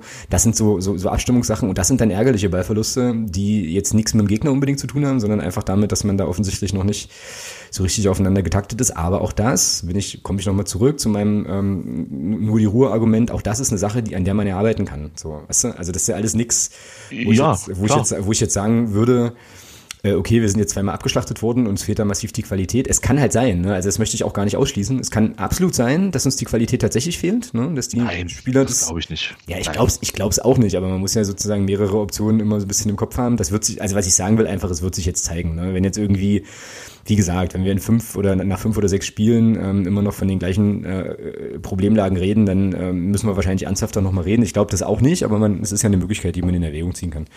Ja, aber die Geschichte, was du gerade gesagt hast mit Christian Beck und Alexander Injowski, das ist, das ist wieder was, da mache ich mir auch keine Gedanken. Das kann nach zwei Spielen nicht funktionieren. Das kann es nicht. Ähm, das, das, das ersetzt ja auch kein Testspiel. Also weil ja dann oft auch das Argument kommt, ja, naja, die haben ja den Testspielen. Nee. In den Testspielen spielst du selber nicht, nicht 100 Prozent, dein Gegner auch nicht. Und von daher klappt da viel mehr als, als, als, in, als in Punktspielen. Und ähm, von daher, das, das schleift sich ein. Da mache ich mir überhaupt keine Gedanken. Wo ich mir Gedanken machen würde, wäre, wenn das, wenn das zwischen Philipp Türpitz und Christian Beck oder Marcel Kostli und Christian Beck passieren würde, die ja schon länger zusammenspielen. Genau, ja, genau. Auch, auch in Pflicht, auch in Pflichtspielen. Und da, da würde ich mir mehr Gedanken machen. Wenn das ein Alexander Inowski passiert und Christian Beck zusammen, dann mache ich mir keinerlei Gedanken. Das kommt das wird kommen mit der Zeit. Da, nur, das muss eben kommen. Ja, also muss offensiv schon noch ein bisschen. Ich gehe aber jetzt nicht so weit und sage jetzt, das, das sehe ich genauso wie du, also dass ich jetzt äh, alles über äh, alles schlecht rede und da äh, von großer Enttäuschung spreche. Und ähm, ja, ich war auch ein bisschen, ich fand es auch ein bisschen schade, dass man eben nicht in der Lage war, dort aufs Tor zu schießen ähm, weil ich gerne mal gesehen hätte, was, was, der, was der Herr Mendel noch so kann, außer hervorragende, Abschläge und überragende Strafraumbeherrschung zu haben. Ähm, ich hätte gerne mal gesehen, ob der auch einen Ball auf der Linie mal halten kann. Leider haben wir ihn nicht gefordert und ja, geht weiter und äh, Freitag haben sie die Chance, es besser zu machen. Und, äh, genau. Ja. Ja, wir sind jetzt Hoffentlich kurz, werden sie es auch. Ja, wir sind jetzt kurz nochmal, äh, vorhin schon mal kurz auf Erde eingegangen, zentral in der Dreierkette. Ähm, defensiv überragend fand ich den. Also ich glaube, stark. Ich glaube, glaub, das kann man, ich glaube, das kann man schon so sagen. Ja. Also ich hatte ja dann auch bei uns in der Gruppe nochmal so ein bisschen die Frage aufgeworfen, ob wir den gesuchten Abwehrchef vielleicht ja sogar schon im Kader haben ähm, mit mit Dennis Erdmann. Ist auf jeden Fall scheinbar ähm, eine Option, die, ja, ich meine, gut, die funktioniert, hat man ja in Aue gesehen. Und ist aber auch eine Sache, die eigentlich einigermaßen überraschend kommt, weil ich kann mich in der dritten Liga jetzt an nicht so viele Spiele erinnern, wo er das gespielt hat. Ähm, und ich meine, so, so Kollegen wie Richard Weil und Nico Hammann, die ja dann vielleicht eher so erwartet werden in der Dreierkette zentral, haben ja momentan eigentlich gar keine, gar keine Aktie so. Also das finde ich schon prinzipiell erstmal spannend. Aber äh, ja, mich freut es halt für den Erde einfach ungemein äh, so, weil ist ja auch immer so das Ding, ähm, ja, zweite Liga und so weiter. Und Erdmann, also ich erinnere mich dann noch an so Aussagen der Rostocker ähm, aus der letzten Saison, Anfang der letzten Saison, es wollten wir mit dem Erdmann und so. Von daher gönne ich ihm das auch, weil er einfach auch ein geiler Typ ist. Äh, gab ja auch gleich zu Beginn des Spiels in Aue so zwei so typische Erdmann-Situationen, wo er so, so, so, so, so zweimal Gegenspieler an seiner Grundlinie so dermaßen wegmetert. Ja. Es war auch nicht nur, es war auch nicht irgendein Gegenspieler. Wer war das denn? War das Bertram, oder? Das war beide Male Bertram. Ja, ja, ja gut, das ist dann okay. Aber äh, ja, ne, also da, also Drecksau, kann man nicht anders sagen, aber geil. Also ich mag das äh, schon. Und ähm, ja, das können wir gerne noch ein bisschen so probieren. Also ich ja, könnte mir das ganz gut vorstellen, dass das für, für ihn vielleicht so eine Rolle ist, aber das muss er natürlich dann auch bestätigen. Ja, ja es gab eine Situation, glaube ich, wo, wo er dann auch überrascht wurde. Das war das Ding, wo der wo der Testrode aus der Drehung abzieht und den Meter am Tor vorbeischießt. Das war schon stark gemacht vom Testro. Ja, wenn es vor allem, wenn er den, wenn er den aufs Tor bringt, ist der drin, bin ich mir sehr, sehr sicher. Dann ist der drin, da kommt Fesic nicht ran. 100 Prozent. Ähm, ja, vielleicht noch ein Wort zu unserem neuen Torwart. Ja, na, raus. Ich habe jetzt, ich habe da jetzt nichts auf dem Schirm, aber. Ähm. Also ich finde, bis jetzt macht er nicht den stabilsten Eindruck in meinen Augen. Das ist interessant. Äh, führen Sie das bitte aus, Herr Thomas. Naja, nimm, nimm, die, nimm die Faustabwehr im ersten Spiel vor dem Freistoß, der dann zum 2-1 führt. Die war ein bisschen dann der, dann der Abschlag, wo er sich äh, in Aue viermal den Ball hinlegt und dann in den Boden tritt und äh, der Ball Gott sei Dank stimmt, ausgeht. Stimmt, da war ja was, ja richtig. Der, Frei, der Freistoß in der zweiten Halbzeit, ähm, den er nach vorne prallen lässt. Ähm, ja, also ich meine, ich will da jetzt nicht sagen, dass er raus soll, um Gottes Willen, ja. Aber das wirkt alles noch nicht so sicher, wie man sich das vorstellt, glaube ich. Ja, okay, jetzt du das so sagst, das stimmt schon. Also, also richtig intensiv zur Ruhe strahlt er da jetzt irgendwie, irgendwie nicht aus. Allerdings hatte er ja jetzt, ja, ja. Das Problem ist, das Problem ist, er hatte, er hatte natürlich auch noch keine, das meine ich. noch keine Chance, sich, sich so richtig auszuzeichnen, ja. Gegen St. Pauli kriegt er drei Bälle aufs Tor, zwei sind drin. Ja. Und in Aue war halt auch einmal dieses, dieses Ding halt, dieser Freistoß, den er da so ein bisschen nach vorne prallen lässt. Und dann eben dieser verunglückte Abschlag, der Gott sei Dank in Seiten ausgeht und nicht äh, in der Mitte rollt, ähm, wo der Auer dann steht. ja, muss man mal sehen. Also ich bin, ich bin tatsächlich, äh, ich will da jetzt keine Tordiskussion lostreten, um Gottes Willen, aber ich bin tatsächlich mal gespannt, wie der Alex Brunst sich am Freitag im Tor macht. Da bin ich echt mal gespannt. Ja, ja gut, ich meine, was Alex Brunst im Tor kann, wissen wir eigentlich. Ne? Also das zumindest, ja, äh, also das haben wir, haben wir gesehen und ja, ähm, also für ihn, ja, ist halt für ihn natürlich am Freitag auch keine so einfache Situation, weil er natürlich genau weiß, dass er diese Chance auch nutzen muss. Ne? Und das kann auch dazu, natürlich auch dazu führen, dass man vielleicht so ein bisschen überdreht oder so, aber ähm, ja, also vor dem Hintergrund von dem, was du jetzt gerade gesagt hast, ist das für den Alex Bruns natürlich jetzt vielleicht aber auch ähm, eine ganz dankbare Möglichkeit, jetzt nochmal ins Tor, ins Tor zu gehen und da vielleicht nochmal so einen kleinen Angriff zu starten. Ich glaube jetzt nicht, dass wenn er jetzt gegen Darmstadt äh, im Pokal sensationell hält, dass er dann äh, auch gegen Ingolstadt spielt. Also da, das würde mich wundern. Aber wir hatten das ja durchaus auch schon mal, dass man in der Winterpause dann nochmal einen Wechsel vornimmt. Ne? Ähm, so, also ja, mal gucken. Aber ich bin da bei dir. Ich würde da jetzt in Torwart-Diskussion auch nicht, äh, nicht Nein, treten. Also, aber es ist mir eben so ein bisschen aufgefallen, dass er, ja. dass er noch so ein bisschen, so ein bisschen so wirkt, als ob er noch nicht so ganz, ja, nicht da ist, will ich nicht sagen, aber da ist ein paar kleinere Unsicherheiten sind da schon, waren da bis jetzt zu sehen in meinen Augen. Ja. ja, ist vielleicht auch nochmal eine Frage von Rhythmus und Eingespieltheit und Vorderleute und so weiter. Aber ähm, ja. Werden wir jetzt erst gegen Ingolstadt wieder bewerten können, denke ich, weil wir ihn ja jetzt dann am Freitag nicht sehen werden. Genau. So, jetzt gucke ich hier mal auf die Liste. Also auf unserem, in unserem Sendungsdokument steht original drin, Quan Nudeltopf, Quan Offensivspiel, Erde zentral in der Mitte und was ist eigentlich mit Abu Hanna, Quadvo und Berisha? Die ähm, ersten drei Themen haben wir jetzt schon abgesprochen. Äh, abge, ja, die abge waren nicht im Kader. genau. Einer spielt ja bei dir, laut deinem Tipp, einer bei mir. Mal gucken, wie es kommt. Genau. Ja.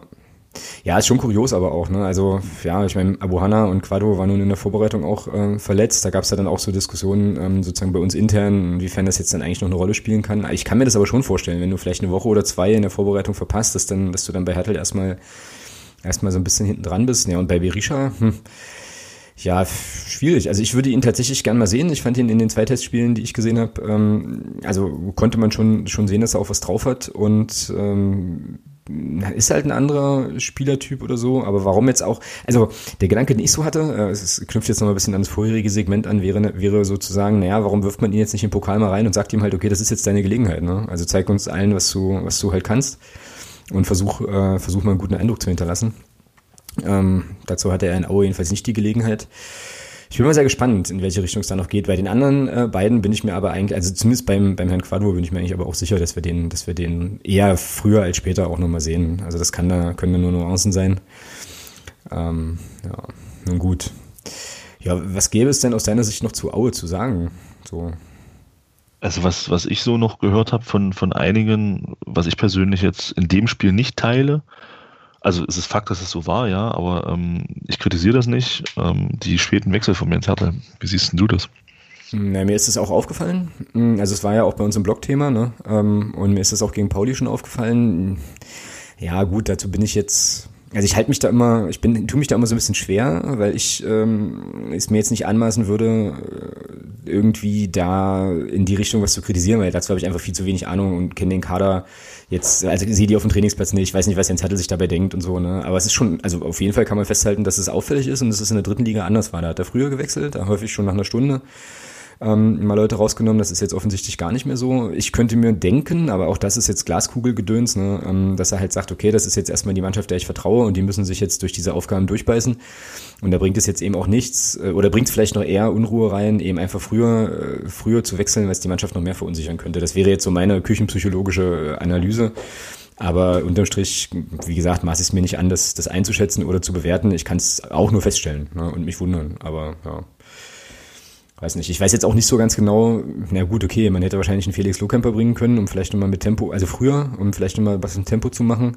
Der ist ja momentan scheinbar auch äh, eher die Nummer zwei Einwechslungsoption hinter, hinter Marius Bülter, den ich übrigens das zweite Mal in Folge schon ziemlich cool fand, als er rein. Also ich fand, ich fand ihn sogar besser als gegen St. Pauli, weil er in, weil er in Aue, ähm, gegen St. Pauli war doch zwei, dreimal so eine Situation, Kopf runter in den Mann rein. Das hat er gegen Aue schon wesentlich besser gemacht. Und was mir gar nicht so klar war, ähm, ist, dass der Herr auch von der Statur her eine ganz schöne Kante ist, ja? So. Ja, ja, das ist schon für einen Außenstürmer. Bringt er, relativ, relativ groß. Ja, bringt da einiges mit und das ist also auch erstaunlich eigentlich, dass er, ähm, ja, aber was heißt erstaunlich? Ich meine, wie gesagt, der wird sich im Training ja entsprechend aufdrängen so, aber dass er dann eben eher, also dass er eher nominiert ist als dann Lohkemper für die erste Einwechslung so. Ja, weiß ich nicht. Ähm, wie gesagt, ich kann es ich, ich kann's nicht bewerten. Tatsächlich auch ein bisschen, ja. Gerade weil der Felix Lohkemper eben auch eine gute Vorbereitung gespielt hat und halt auch im Saft war, bin ich auch ein bisschen überrascht, dass er derzeit so gar keine Rolle spielt, ja. Das hat Aue gar nicht gebracht. Ich glaube, gegen Pauli ziemlich spät. Hm. Ja. Hm. Naja, aber das ist ja vielleicht einer der Kandidaten, die dann gegen, äh, gegen Darmstadt jetzt auch nochmal die, ähm, ja, die Chance kriegen, sich dann nochmal ein bisschen mehr zu beweisen. Ja, wie ist, äh, wie siehst du es so? Also, weil du hast mir jetzt die Frage gestellt, die kann ich dir direkt mal zurückgeben. Was machst denn du aus dieser späten Einwechselsituation? Gar nichts. Gar nichts. Also ich, ich sehe das sogar ein bisschen anders. Also ähm, wenn du so die Absicht hast, so ein Spiel 0-0 zu spielen, glaube ich, ist es sinnvoller, deine defensive Grundordnung erstmal beizubehalten. Und da bringst du mit äh, Auswechslungen eigentlich mehr Unruhe rein als alles andere. Also Unruhe im Sinne von, da ist ein neuer Spieler, der muss sich auch erstmal so ein bisschen reinfinden. Es gibt ja eben, es gibt ja auch so Spieler, die sind eben sofort da, wenn sie eingewechselt werden. Und dann gibt es so Spieler, die brauchen halt auch fünf Minuten. Das ist einfach so, ja. Ähm, und wer weiß, vielleicht kann das genauso eine Situation dann sein, dass der Spieler eben noch fünf Minuten braucht und dann und eben nicht sofort auf 100 Prozent ist. Das, das ist halt, also ich kann da, auch wenn das äh, nicht vergleichbar ist, aber ich war halt auch so ein, als ich in meinen jungen Jahren noch Fußball, ich, also wenn du mich eingewechselt hast, dann kurz das eigentlich zehn Minuten lang vergessen, ja, also und, äh, und von daher glaube ich einfach, dass das dass das schon auch ein Stück weit äh, taktisch war, dass man gesagt hat, dass er jetzt hat er gesagt, okay, wir lassen die Elf jetzt drauf, dass das funktioniert defensiv, da ist eine, eine gute Grundordnung da und um den Punkt zu halten, wechsle ich relativ spät und der letzte Wechsel war ja auch ein reiner taktischer, ja. war ja ein reiner Wechsel, ja. um, um Zeit von der Uhr zu nehmen, ja, und das ist eben so, das denke ich mal, das war der Grund. Und wenn man, wenn man das kritisiert, dann bringe ich als Gegenargument ganz gerne dann, Auer hat in der 45, in der 46. Minute gewechselt, in der 60. Minute und in der, ich glaube, um die 70. irgendwann, ist halt auch nichts gebracht. Ja. Also von daher diese, diese Kritik, die man da immer wieder hört, also was, oder dieses, finde ich persönlich, das sollte man, ja, solche Wechsel, man da nicht so früh wechselt, das sollte man nicht überbewerten, weil da musst du schon einen Top-Joker haben, der dir dann, so wie Nils Petersen zum Beispiel, wo du weißt, okay, der kommt rein und garantiert dir halt irgendwie ein Tor, ja. Und den haben wir ja, den haben wir leider nicht. Richtig, beziehungsweise haben wir bisher noch nicht gesehen, aber da sind wir äh, ja eigentlich absolut auf einer Linie, das meinte ich ja gerade. Also, ähm, dass ich, glaube ich, dann mir auch vorstellen, also dass ich mir auch vorstellen kann, dass eben Jens Hertel die Mannschaft nicht verunsichern und oder irgendwie, ja, keine Ahnung, keine Störung reinbringen will, eben durch so einen Wechsel, wie du es ja auch gerade sagst, dann muss, muss sich die Person dann noch einfinden. Das ist ja ähm, sozusagen die ähnliche Herangehensweise auch. Gut, ähm, damit hätten wir auch eigentlich ganz gut abgefrühstückt, oder? Äh, ja, doch. genau. Also wenn wir vorhin bei der Anreise waren, kann man ja vielleicht noch zur Abreise nochmal ganz kurz was sagen. Ähm, wir hatten nämlich so ein bisschen Sorge dadurch, dass wir, also wir, sind ja diese, seid ihr ja auch, diese, weiß ich, Zubringerstraße da zum Stadion runtergefahren und dann parkte man ja so rechts, rechter Hand irgendwo da in so einem, ähm, ja, auf so einem Parkplatz, Schrägstrich Privatgelände. Und wir waren ja, wie gesagt, sehr, sehr zeitig da, deswegen standen wir auch am ersten Gästeparkplatz und ähm, ich hatte dann so ein bisschen Sorgen, dass wir da Ewigkeiten nicht wegkommen und äh, musste mich dann aber eines Besseren belehren lassen. Also das war wiederum logistisch dann ziemlich gut gelöst. Also wir waren relativ schnell dann wieder auf der Bahn. Ja, wir auch. Ja. Das war dann, das war dann halt echt okay. Ähm, Grüße an den Konstantin an der Stelle, dem ich seinen großen Herzenswunsch nicht erfüllt habe, auf der Rückfahrt ähm, Richtung äh, Rhein-Main-Gebiet dann nochmal kurz am Zwickauer Stadion anzuhalten und ein kleines Drei-Mann-Mob-Foto zu machen. Ähm, ähm, weil wir sind, wir sind nämlich genau am Gästeblock quasi von, von dem Zwickauer Stadion dann auch nochmal vorbeigefahren. Aber ähm, ja, das war also alles problemlos. Ähm, hinzu fand ich das alles ein bisschen skurril. Da gab es auch ganz eigentümliche Situationen mit der Polizei. Ich habe dann jetzt auch von, ähm, also jetzt nichts Schlimmes, aber was so die Frage von Fanströmen und Leute ähm, zu den korrekten Orten äh, bringen anbetrifft, da gab es dann, habe ich auch inzwischen schon Schilderungen bekommen, wo eben Leute dann so ganz merkwürdig falsch geschickt wurden und dann mehr oder weniger im Heimbereich standen und dann wieder zurückfahren mussten und so. Also äh, naja, gut, aber ähm, das ist so, die machen letzten Endes auch nur ihren Job dort. Und von daher war das jetzt für uns, ähm, zumindest was die Fahrt betraf, jetzt nichts nichts Schlimmes. Äh, aber liebe Auer Menschen, bitte kocht beim nächsten Mal mehr Nudeltopf-Sachen. Das wäre sehr schön. So, genau. Okay, gut. Äh, nächste, nächste Kapitelmarke und ähm, nächstes Thema bei uns. Und da habe ich jetzt tatsächlich nur eins und das ist, ähm, also sprich hier Neues von Reinhard. Ist eigentlich gar nichts, äh, gar nicht was Neues von Reinhard, sondern es ist was Neues von Gianni. Gianni Infantino und äh, Konsorten. Es gibt nämlich, ähm, wurde ich, wurden wir vom äh, FCM Johnny äh, auf Twitter ähm, darauf aufmerksam gemacht, es gibt einen neuen FIFA-Ethik-Kodex und das ist wirklich Weltklasse. Ich werde es verlinken in den Show Notes. ihr könnt es euch selber nochmal durchlesen, es gibt einen äh, Beitrag vom Deutschlandfunk. Äh, es gibt bei der FIFA keine Korruption mehr. Das ist erstmal prinzipiell die gute Nachricht. Das liegt aber daran, dass, ähm, dass der Begriff Korruption in diesem Ethikkodex einfach gar nicht mehr auftaucht. So. Also hier steht, der Weltfußballverband FIFA hat, seine, hat seinen Ethikkodex angepasst. Korruption ist darin neuerdings äh, kein Straftatbestand mehr, äh, Strafbestand mehr. Bestechungen und Spielmanipulationen können nur zeitlich beschränkt untersucht werden. Also das ist schon ziemlich, ziemlich cool. Und dazu als Aufmacherfoto ein äh, furchtbar fröhlicher Gianni Infantino zusammen mit einem selig grinsenden Wladimir Putin. Es ist einfach alles nur noch schön. Äh, Bestechung verjährt irgendwie nach zehn Jahren. Ähm, na, na, bitte, da hat man doch die es WM in Deutschland geil. abgefrühstückt. Es ist geil. mega, es ist wirklich richtig, richtig gut. Mensch, ähm, Franz, kannst du da rauskommen aus deinem Hausteil in Österreich? Genau. Passiert nichts. Ja, also hier steht auch noch, ich zitiere das mal eben, ähm, nach der, also ich glaube, ich glaube, das sind die Franzosen, französische oder die Nachrichtenagentur AP, ähm, ist vielleicht auch gar nicht französisch, ist auch egal, kommentierte diesen Fakt sarkastisch mit den Worten, das ist jetzt ein Zitat, die FIFA hat die Korruption offiziell ausgerottet, alles, was es dazu brauchte, war ein Druck auf die Löschtaste. Äh, Nee, ist cool. Also ist wirklich, ähm, passt nee, irgendwie. Cool. Passt, eigentlich alles nur noch traurig. Natürlich ist es traurig, aber letzten Endes ist es auch nur konsequent. Ne? Also ich meine, das, das stimmt. Das, so so habe ich das noch gar nicht gesehen. Das ist sehr gut, konsequent. Genau. Ja, naja, klar. Äh, also ich meine, weißt du, wenn's, also Sachen, die es nicht gibt, kannst du auch nicht untersuchen. Ist doch cool. So, ähm, ja, ich werde morgen einfach auch auf Arbeit irgendwie bestimmte Vokabeln gar nicht verwenden. So, weißt du, dann kriege ich auch Aufgaben nicht zugeteilt. Ist doch cool. Also, hm, so, so funktioniert das halt. Ja. Ja, das ist sozusagen mein, mein äh, ja, sind meine zwei Cent zum Thema Neues von Reinhard, Schrägstrich Neues von Gianni. Ähm, ansonsten kann man vielleicht noch erklären oder erzählen, dass äh, es ja immer noch, glaube ich, jedenfalls habe ich nichts gehört, äh, irgendwie ein Statement gibt von, vom Bundesyogi zum Ausscheiden der deutschen Fußballnationalmannschaft. Da nimmt man sich ja auch geschmeidige 7000 Jahre Zeit, um da irgendwas aufzuarbeiten. Das ist, äh, aber da ist doch alles, da ist doch aber alles gesagt. Ja, ist das so? Ja, ich habe das nicht weiter verfolgt dann irgendwann, weil mir das dann irgendwann zu, zu anstrengend wurde. Also ich bin der Meinung, das ist alles gesagt. Okay. Ja. Ich bin jetzt auch niemand, der jetzt irgendwie darauf pocht, dass der da jetzt noch eine mega Analyse macht, aber ähm, irgendwie, ja, ist das jetzt, hört man, man hört so gar nichts mehr, ne? So richtig. Irgendwie. Aber gut. Ja, man hat doch den, den, den Schuldigen hat man gefunden. Genau. Ja, und alles ist gut. Ja. Dass die einfach zu, dass die Mannschaft einfach zu blöd war, das ist ja, naja, ist ja nicht wichtig. Also ist da alles erklärt. Bin ja mal, ich bin auch mal gespannt, was der Herr Löw da so von sich geben wird zum Thema WM aus. Ja, gar nichts, wahrscheinlich. Nee, ansonsten, wie gesagt, an der DFB-Front ist da erstmal momentan alles nicht ganz so laut, aber das äh, weiß ich nicht, das kann gut und schlecht sein. Aber. Ach, ähm, hast ja. du es mitbekommen? Nein.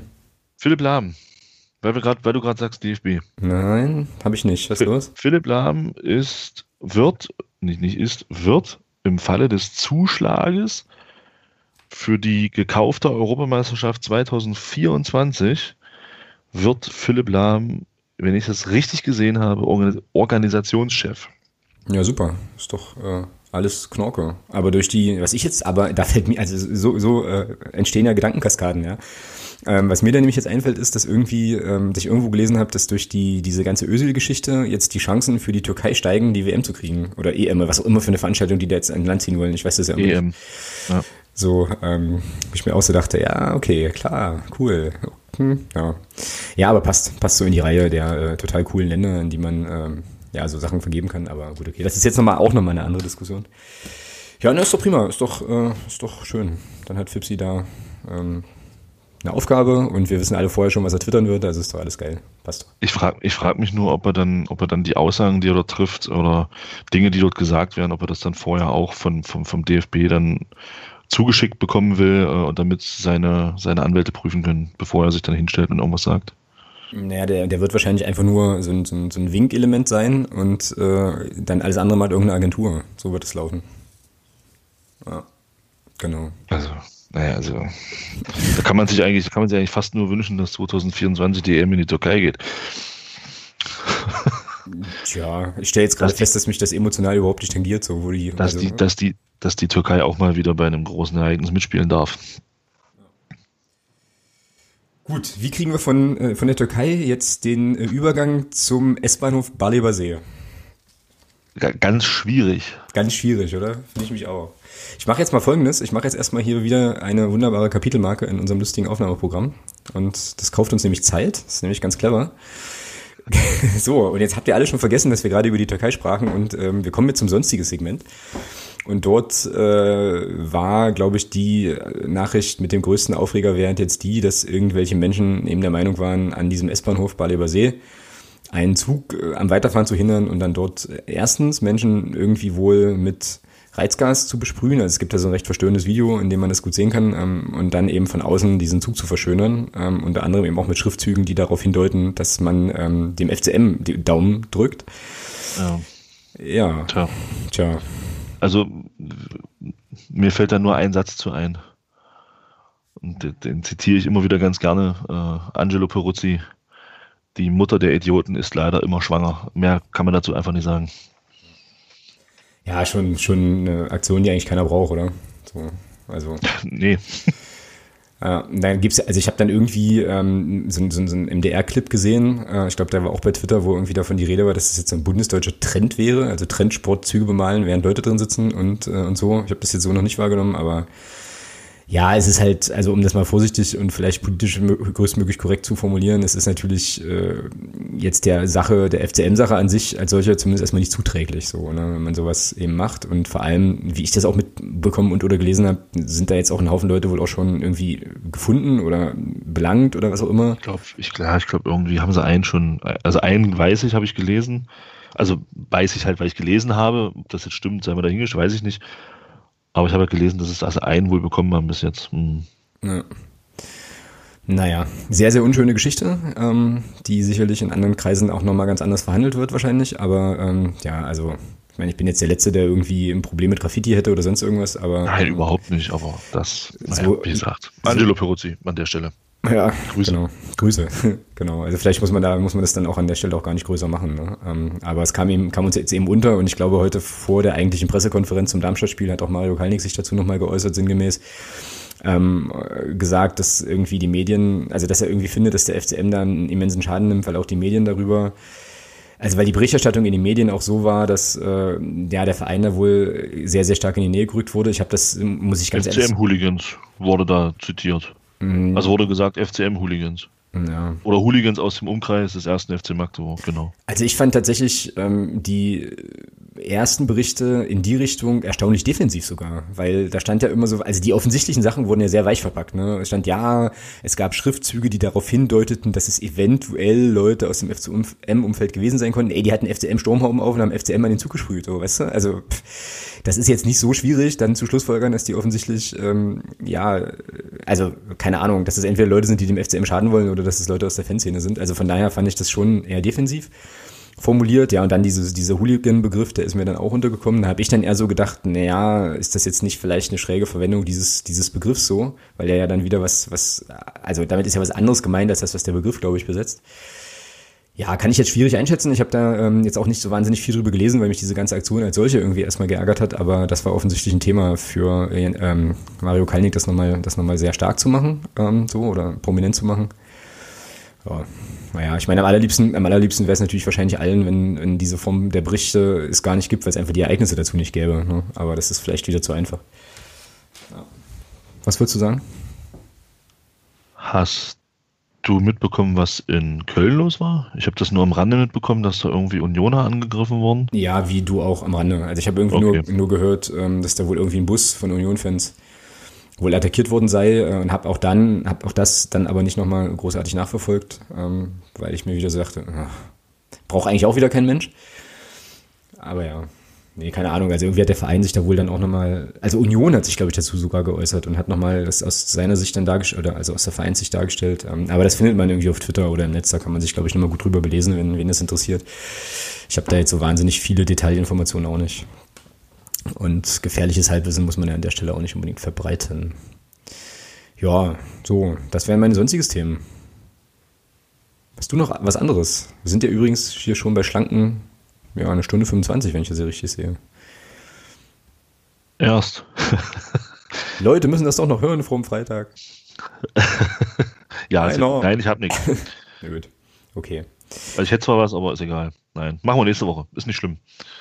Okay, schreiben wir uns auf, die, auf den Zettel für nächste Woche. Dann ähm, ja, möchte ich ganz gern, wie immer, die Gelegenheit nutzen, nochmal darauf hinzuweisen, dass ihr ähm, nur der FCM.de und den Podcast unterstützen könnt.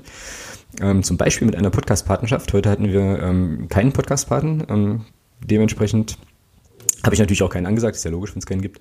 Aber das könnt ihr, ähm, das könnt ihr auf jeden Fall tun, um uns da an der Stelle was Gutes zu tun. Alle Infos dazu im Podcast-Bereich von nur der FCM.de oder ihr unterstützt eben das Projekt insgesamt mit einem kleinen, mit einer kleinen Spende oder ähm, ja, einem kleinen, ja, regelmäßigen Betrag, den ihr da vielleicht auf eurem Konto als Dauerauftrag einrichtet. Das wäre auf jeden Fall sehr, sehr cool. Würde uns in der Arbeit hier richtig, richtig gut helfen und ähm, ja, uns ein gutes Stück nach vorne bringen. Also wie gesagt, da am besten mal drauf gucken und vielleicht gibt es ja für den einen oder die andere da ähm, ja, das richtige Format, um uns da eben ein bisschen Unterstützung zukommen zu lassen. Gut, damit äh, wäre jetzt eigentlich der Hörer der Woche dran, aber ich habe außer dem FCM Johnny, den wir glaube ich schon 7500 Mal nominiert haben und der glaube ich und der glaube ich auch irgendwann, vielleicht tue ich ihm jetzt völlig unrecht, ja, aber der auch irgendwann auf Twitter schrieb, bitte nicht nochmal nominieren, habe ich jetzt hätte ich jetzt erstmal niemanden, der mir einfiele. So, Hast du jemanden, der dir untergekommen ist? Also ich muss sagen, ich habe hier gerade einen sehr, finde ich, äh, einen sehr interessanten Tweet gelesen vom äh, Wie du liest Nova. Tweets, während wir hier, äh, während wir hier aufnehmen. Ja, ich versuche äh, multitaskingfähig zu werden, weißt du? Ach so, okay, alles klar, sehr gut. Ja, es scheitert noch am ausführen. Ach, Multitasking aber, meinst du? ja, na, sicher, aber ich bin dran. Okay. Äh, nee, weil zu der, zu der ganzen Thematik hier mit dem, mit dem, mit den Vorfällen in Barleben, finde ich, ist hier, macht hier der Nova Web schreibt hier, finde ich, was ganz Interessantes. Äh, wie schön wäre es, wenn sich Kalnick mal so eindeutig zu den Problemfällen und Problemordnern in Block 12 äußern ja, okay. und vor allem dort die Stadionordnung durchsetzen würde. Der Schaden für den FCM in der Außenwirkung ist mindestens gleich groß. Ja, dem kann ich eigentlich ja, zustimmen. Absolut, ja. Von ja. daher sollte der Nova Web uns hören, wäre ist mein Vorschlag für den Hörer der Woche. Ich glaube, er hört uns auch. Das ist natürlich sehr von hinten durch die Brust ins Auge konstruiert, aber er hat äh, damit ja auch nochmal kurz Eingang gefunden hier in den Podcast. Also von daher könnte man ihn tatsächlich... Also von daher passt das. Also ja. das wäre jetzt mein Vorschlag. Ja gut, und da ich keinen Gegenkandidaten ähm, habe, würde ich sagen, ähm, nominieren wir ihn und äh, ja, verkünden auch hier an der Stelle ganz hochoffiziell, dass er der Hörer der Woche ist in dieser Woche. Herzlichen Glückwunsch.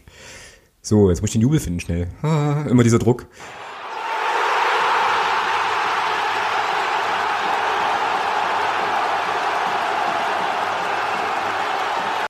Gut, wunderbar. Haben wir das Thema doch auch noch untergebracht. Sau gut.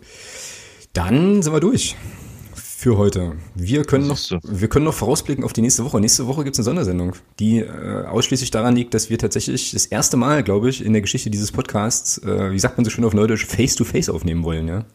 Ach ja, war das nächste Woche schon? Das ist nächste Woche, ja, ja. Ah, okay, alles klar. Ich werde dir also persönlich auf den Sack gehen, sozusagen. Das ist nicht schlimm. Also wir werden nächste Woche. Steht ja ein Tisch zwischen uns. also wir werden nächste Woche potenziell aus äh, dem Garten des Herrn Thomas äh, senden, ähm, beziehungsweise, hey, beziehungsweise dort aufnehmen. Es wird auf jeden Fall großartig und lauschig und ich glaube, wir werden auch den ein oder anderen ähm, Gast dabei haben, der von seinem Glück jetzt noch gar nichts weiß. Ähm, vielleicht kündigen wir oh. jetzt auch totalen Blödsinn. Nee, also jetzt nichts Prominentes leider. Ähm, aber, ja, ich weiß, äh, worauf du hinaus willst, aber ich dachte, du hättest das schon längst geklärt. ich hatte es mal erwähnt. So. Okay. Ja, das wird also, das wird also schön. Ähm, also seid gespannt, was das nächste Woche gibt. Ähm, ja, und wir sprechen dann natürlich über Darmstadt, äh, über das epische Spiel, was bis Sonntagmorgen im Elfmeterschießen im Morgengrauen dann erst entschieden wurde. Ja, ja, das wäre ähm, uh, uh, Ja gut, die MVGM freut sich, ne? Die kann dann halt das ganze Wochenende über äh, Wasser genau. für 8 Euro verk verkaufen. Ja, ist doch, ist doch mega gut. Aber irgendwann ist es ja alle. Ja, gut, dann fragt man halt in Aue nach, wie das geht mit dem Bier nachschenken. Also, das, Ach ja. Das kriegen, das kriegen wir hin, genau. Und dann müssen wir, dürfen wir viel mehr, dürfen wir vorausblicken auf das äh, nächste anstehende Heimspiel dann gegen den FC Ingolstadt. Genau. Das erste Samstagspiel diese Saison. Das ist so korrekt tatsächlich. Und 13 Uhr, ne? Genau. Ja, genau. Na, ist doch cool. Also haben wir auf jeden Fall nächste ah, Was denn? Ja, nee, das klären wir gleich. Achso, okay. Ja. Jetzt habe ich ein bisschen Schiss, aber ähm, das muss euch jetzt nicht tangieren. Also, ja, wie gesagt, ähm, hört auf jeden Fall nächste Woche wieder rein, gebt uns, wie gesagt, gerne Rückmeldung. Hatte ich jetzt, glaube ich, letzte Male so ein bisschen vergessen zu sagen. Ähm, ach, und da fällt mir ein, schöne Grüße an den Thomas noch. Ähm, also, nicht du, sondern ein anderer Thomas, so. der auf Facebook noch mal so ein bisschen schrieb und Feedback gab zum letzten, ähm, zum letzten Spielbericht auch. Und ähm, da entspann sich eine recht nette, ähm, ja, und sehr, sehr coole Diskussion einfach oder eine kleine Unterhaltung da über Facebook. Hat mich sehr gefreut und äh, ja, Grüße an der Stelle. Gut, und dann ähm, machen wir, wie gesagt, einen Deckel drauf. Äh, du bist Freitag da, ne? Irgendwie hast du irgendwas erwähnt, dass du irgendwann mal nicht da wärst, aber das bezieht sich wohl aufs Wochenende. Mm, nee, Freitag bin ich da und ich hätte eigentlich auch gegen Ingolstadt nicht gekonnt, äh, gegen Ingolstadt nicht gekonnt, aber das hat sich jetzt alles geändert und ich bin auch gegen Ingolstadt wieder im Stadion. Ja, ist doch Weltklasse. Sehr schön. Dann sehen wir uns, äh, sehen wir uns Dann Freitag. sehen wir uns Freitag, genau. Genau. Vielleicht noch der Hinweis ähm, für diejenigen, die nicht bei Twitter sind, aber sehr, sehr coole Leute. Alle blau. Also, ach so, genau, alle in blau, haben wir ganz vergessen. Und die Sektion. Nicht alle blau, sondern alle in blau. ja, Mann. Und in, also und wahrscheinlich trotzdem blau, aber eben auch vor allem mit einem blauen Kleidungsstück, äh, bitte. Genau, und äh, ich möchte hier noch kurz die Sektion Twitter grüßen, den FCM-Fanclub Sektion Twitter, der heute auf Twitter nochmal verkündet hat, dass man sich um 18.45 Uhr am Heinz-Krügel-Denkmal trifft. Also wer von euch vielleicht jetzt nicht unbedingt auf Twitter großartig unterwegs ist, aber trotzdem Bock hat, richtig coole Leute zu treffen, der möge doch da einfach auch mal vorbeigucken. Ich erwäge auch, mich da mal, ähm, mich da mal wieder hinzubegeben, mal wieder Hallo zu sagen. Und äh, ja, bietet sich eben an, ne? Freitagabend 2045 geht's ja erst los gegen Darmstadt. Das heißt, ähm, kann da schon noch gemeinsam gemütlich irgendwie ein Bierchen trinken, Leute treffen. Wird eine schöne Geschichte.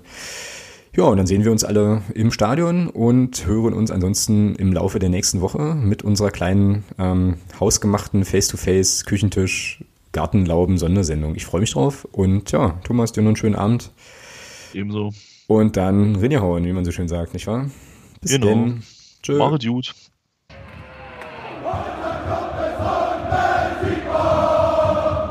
Niemand kann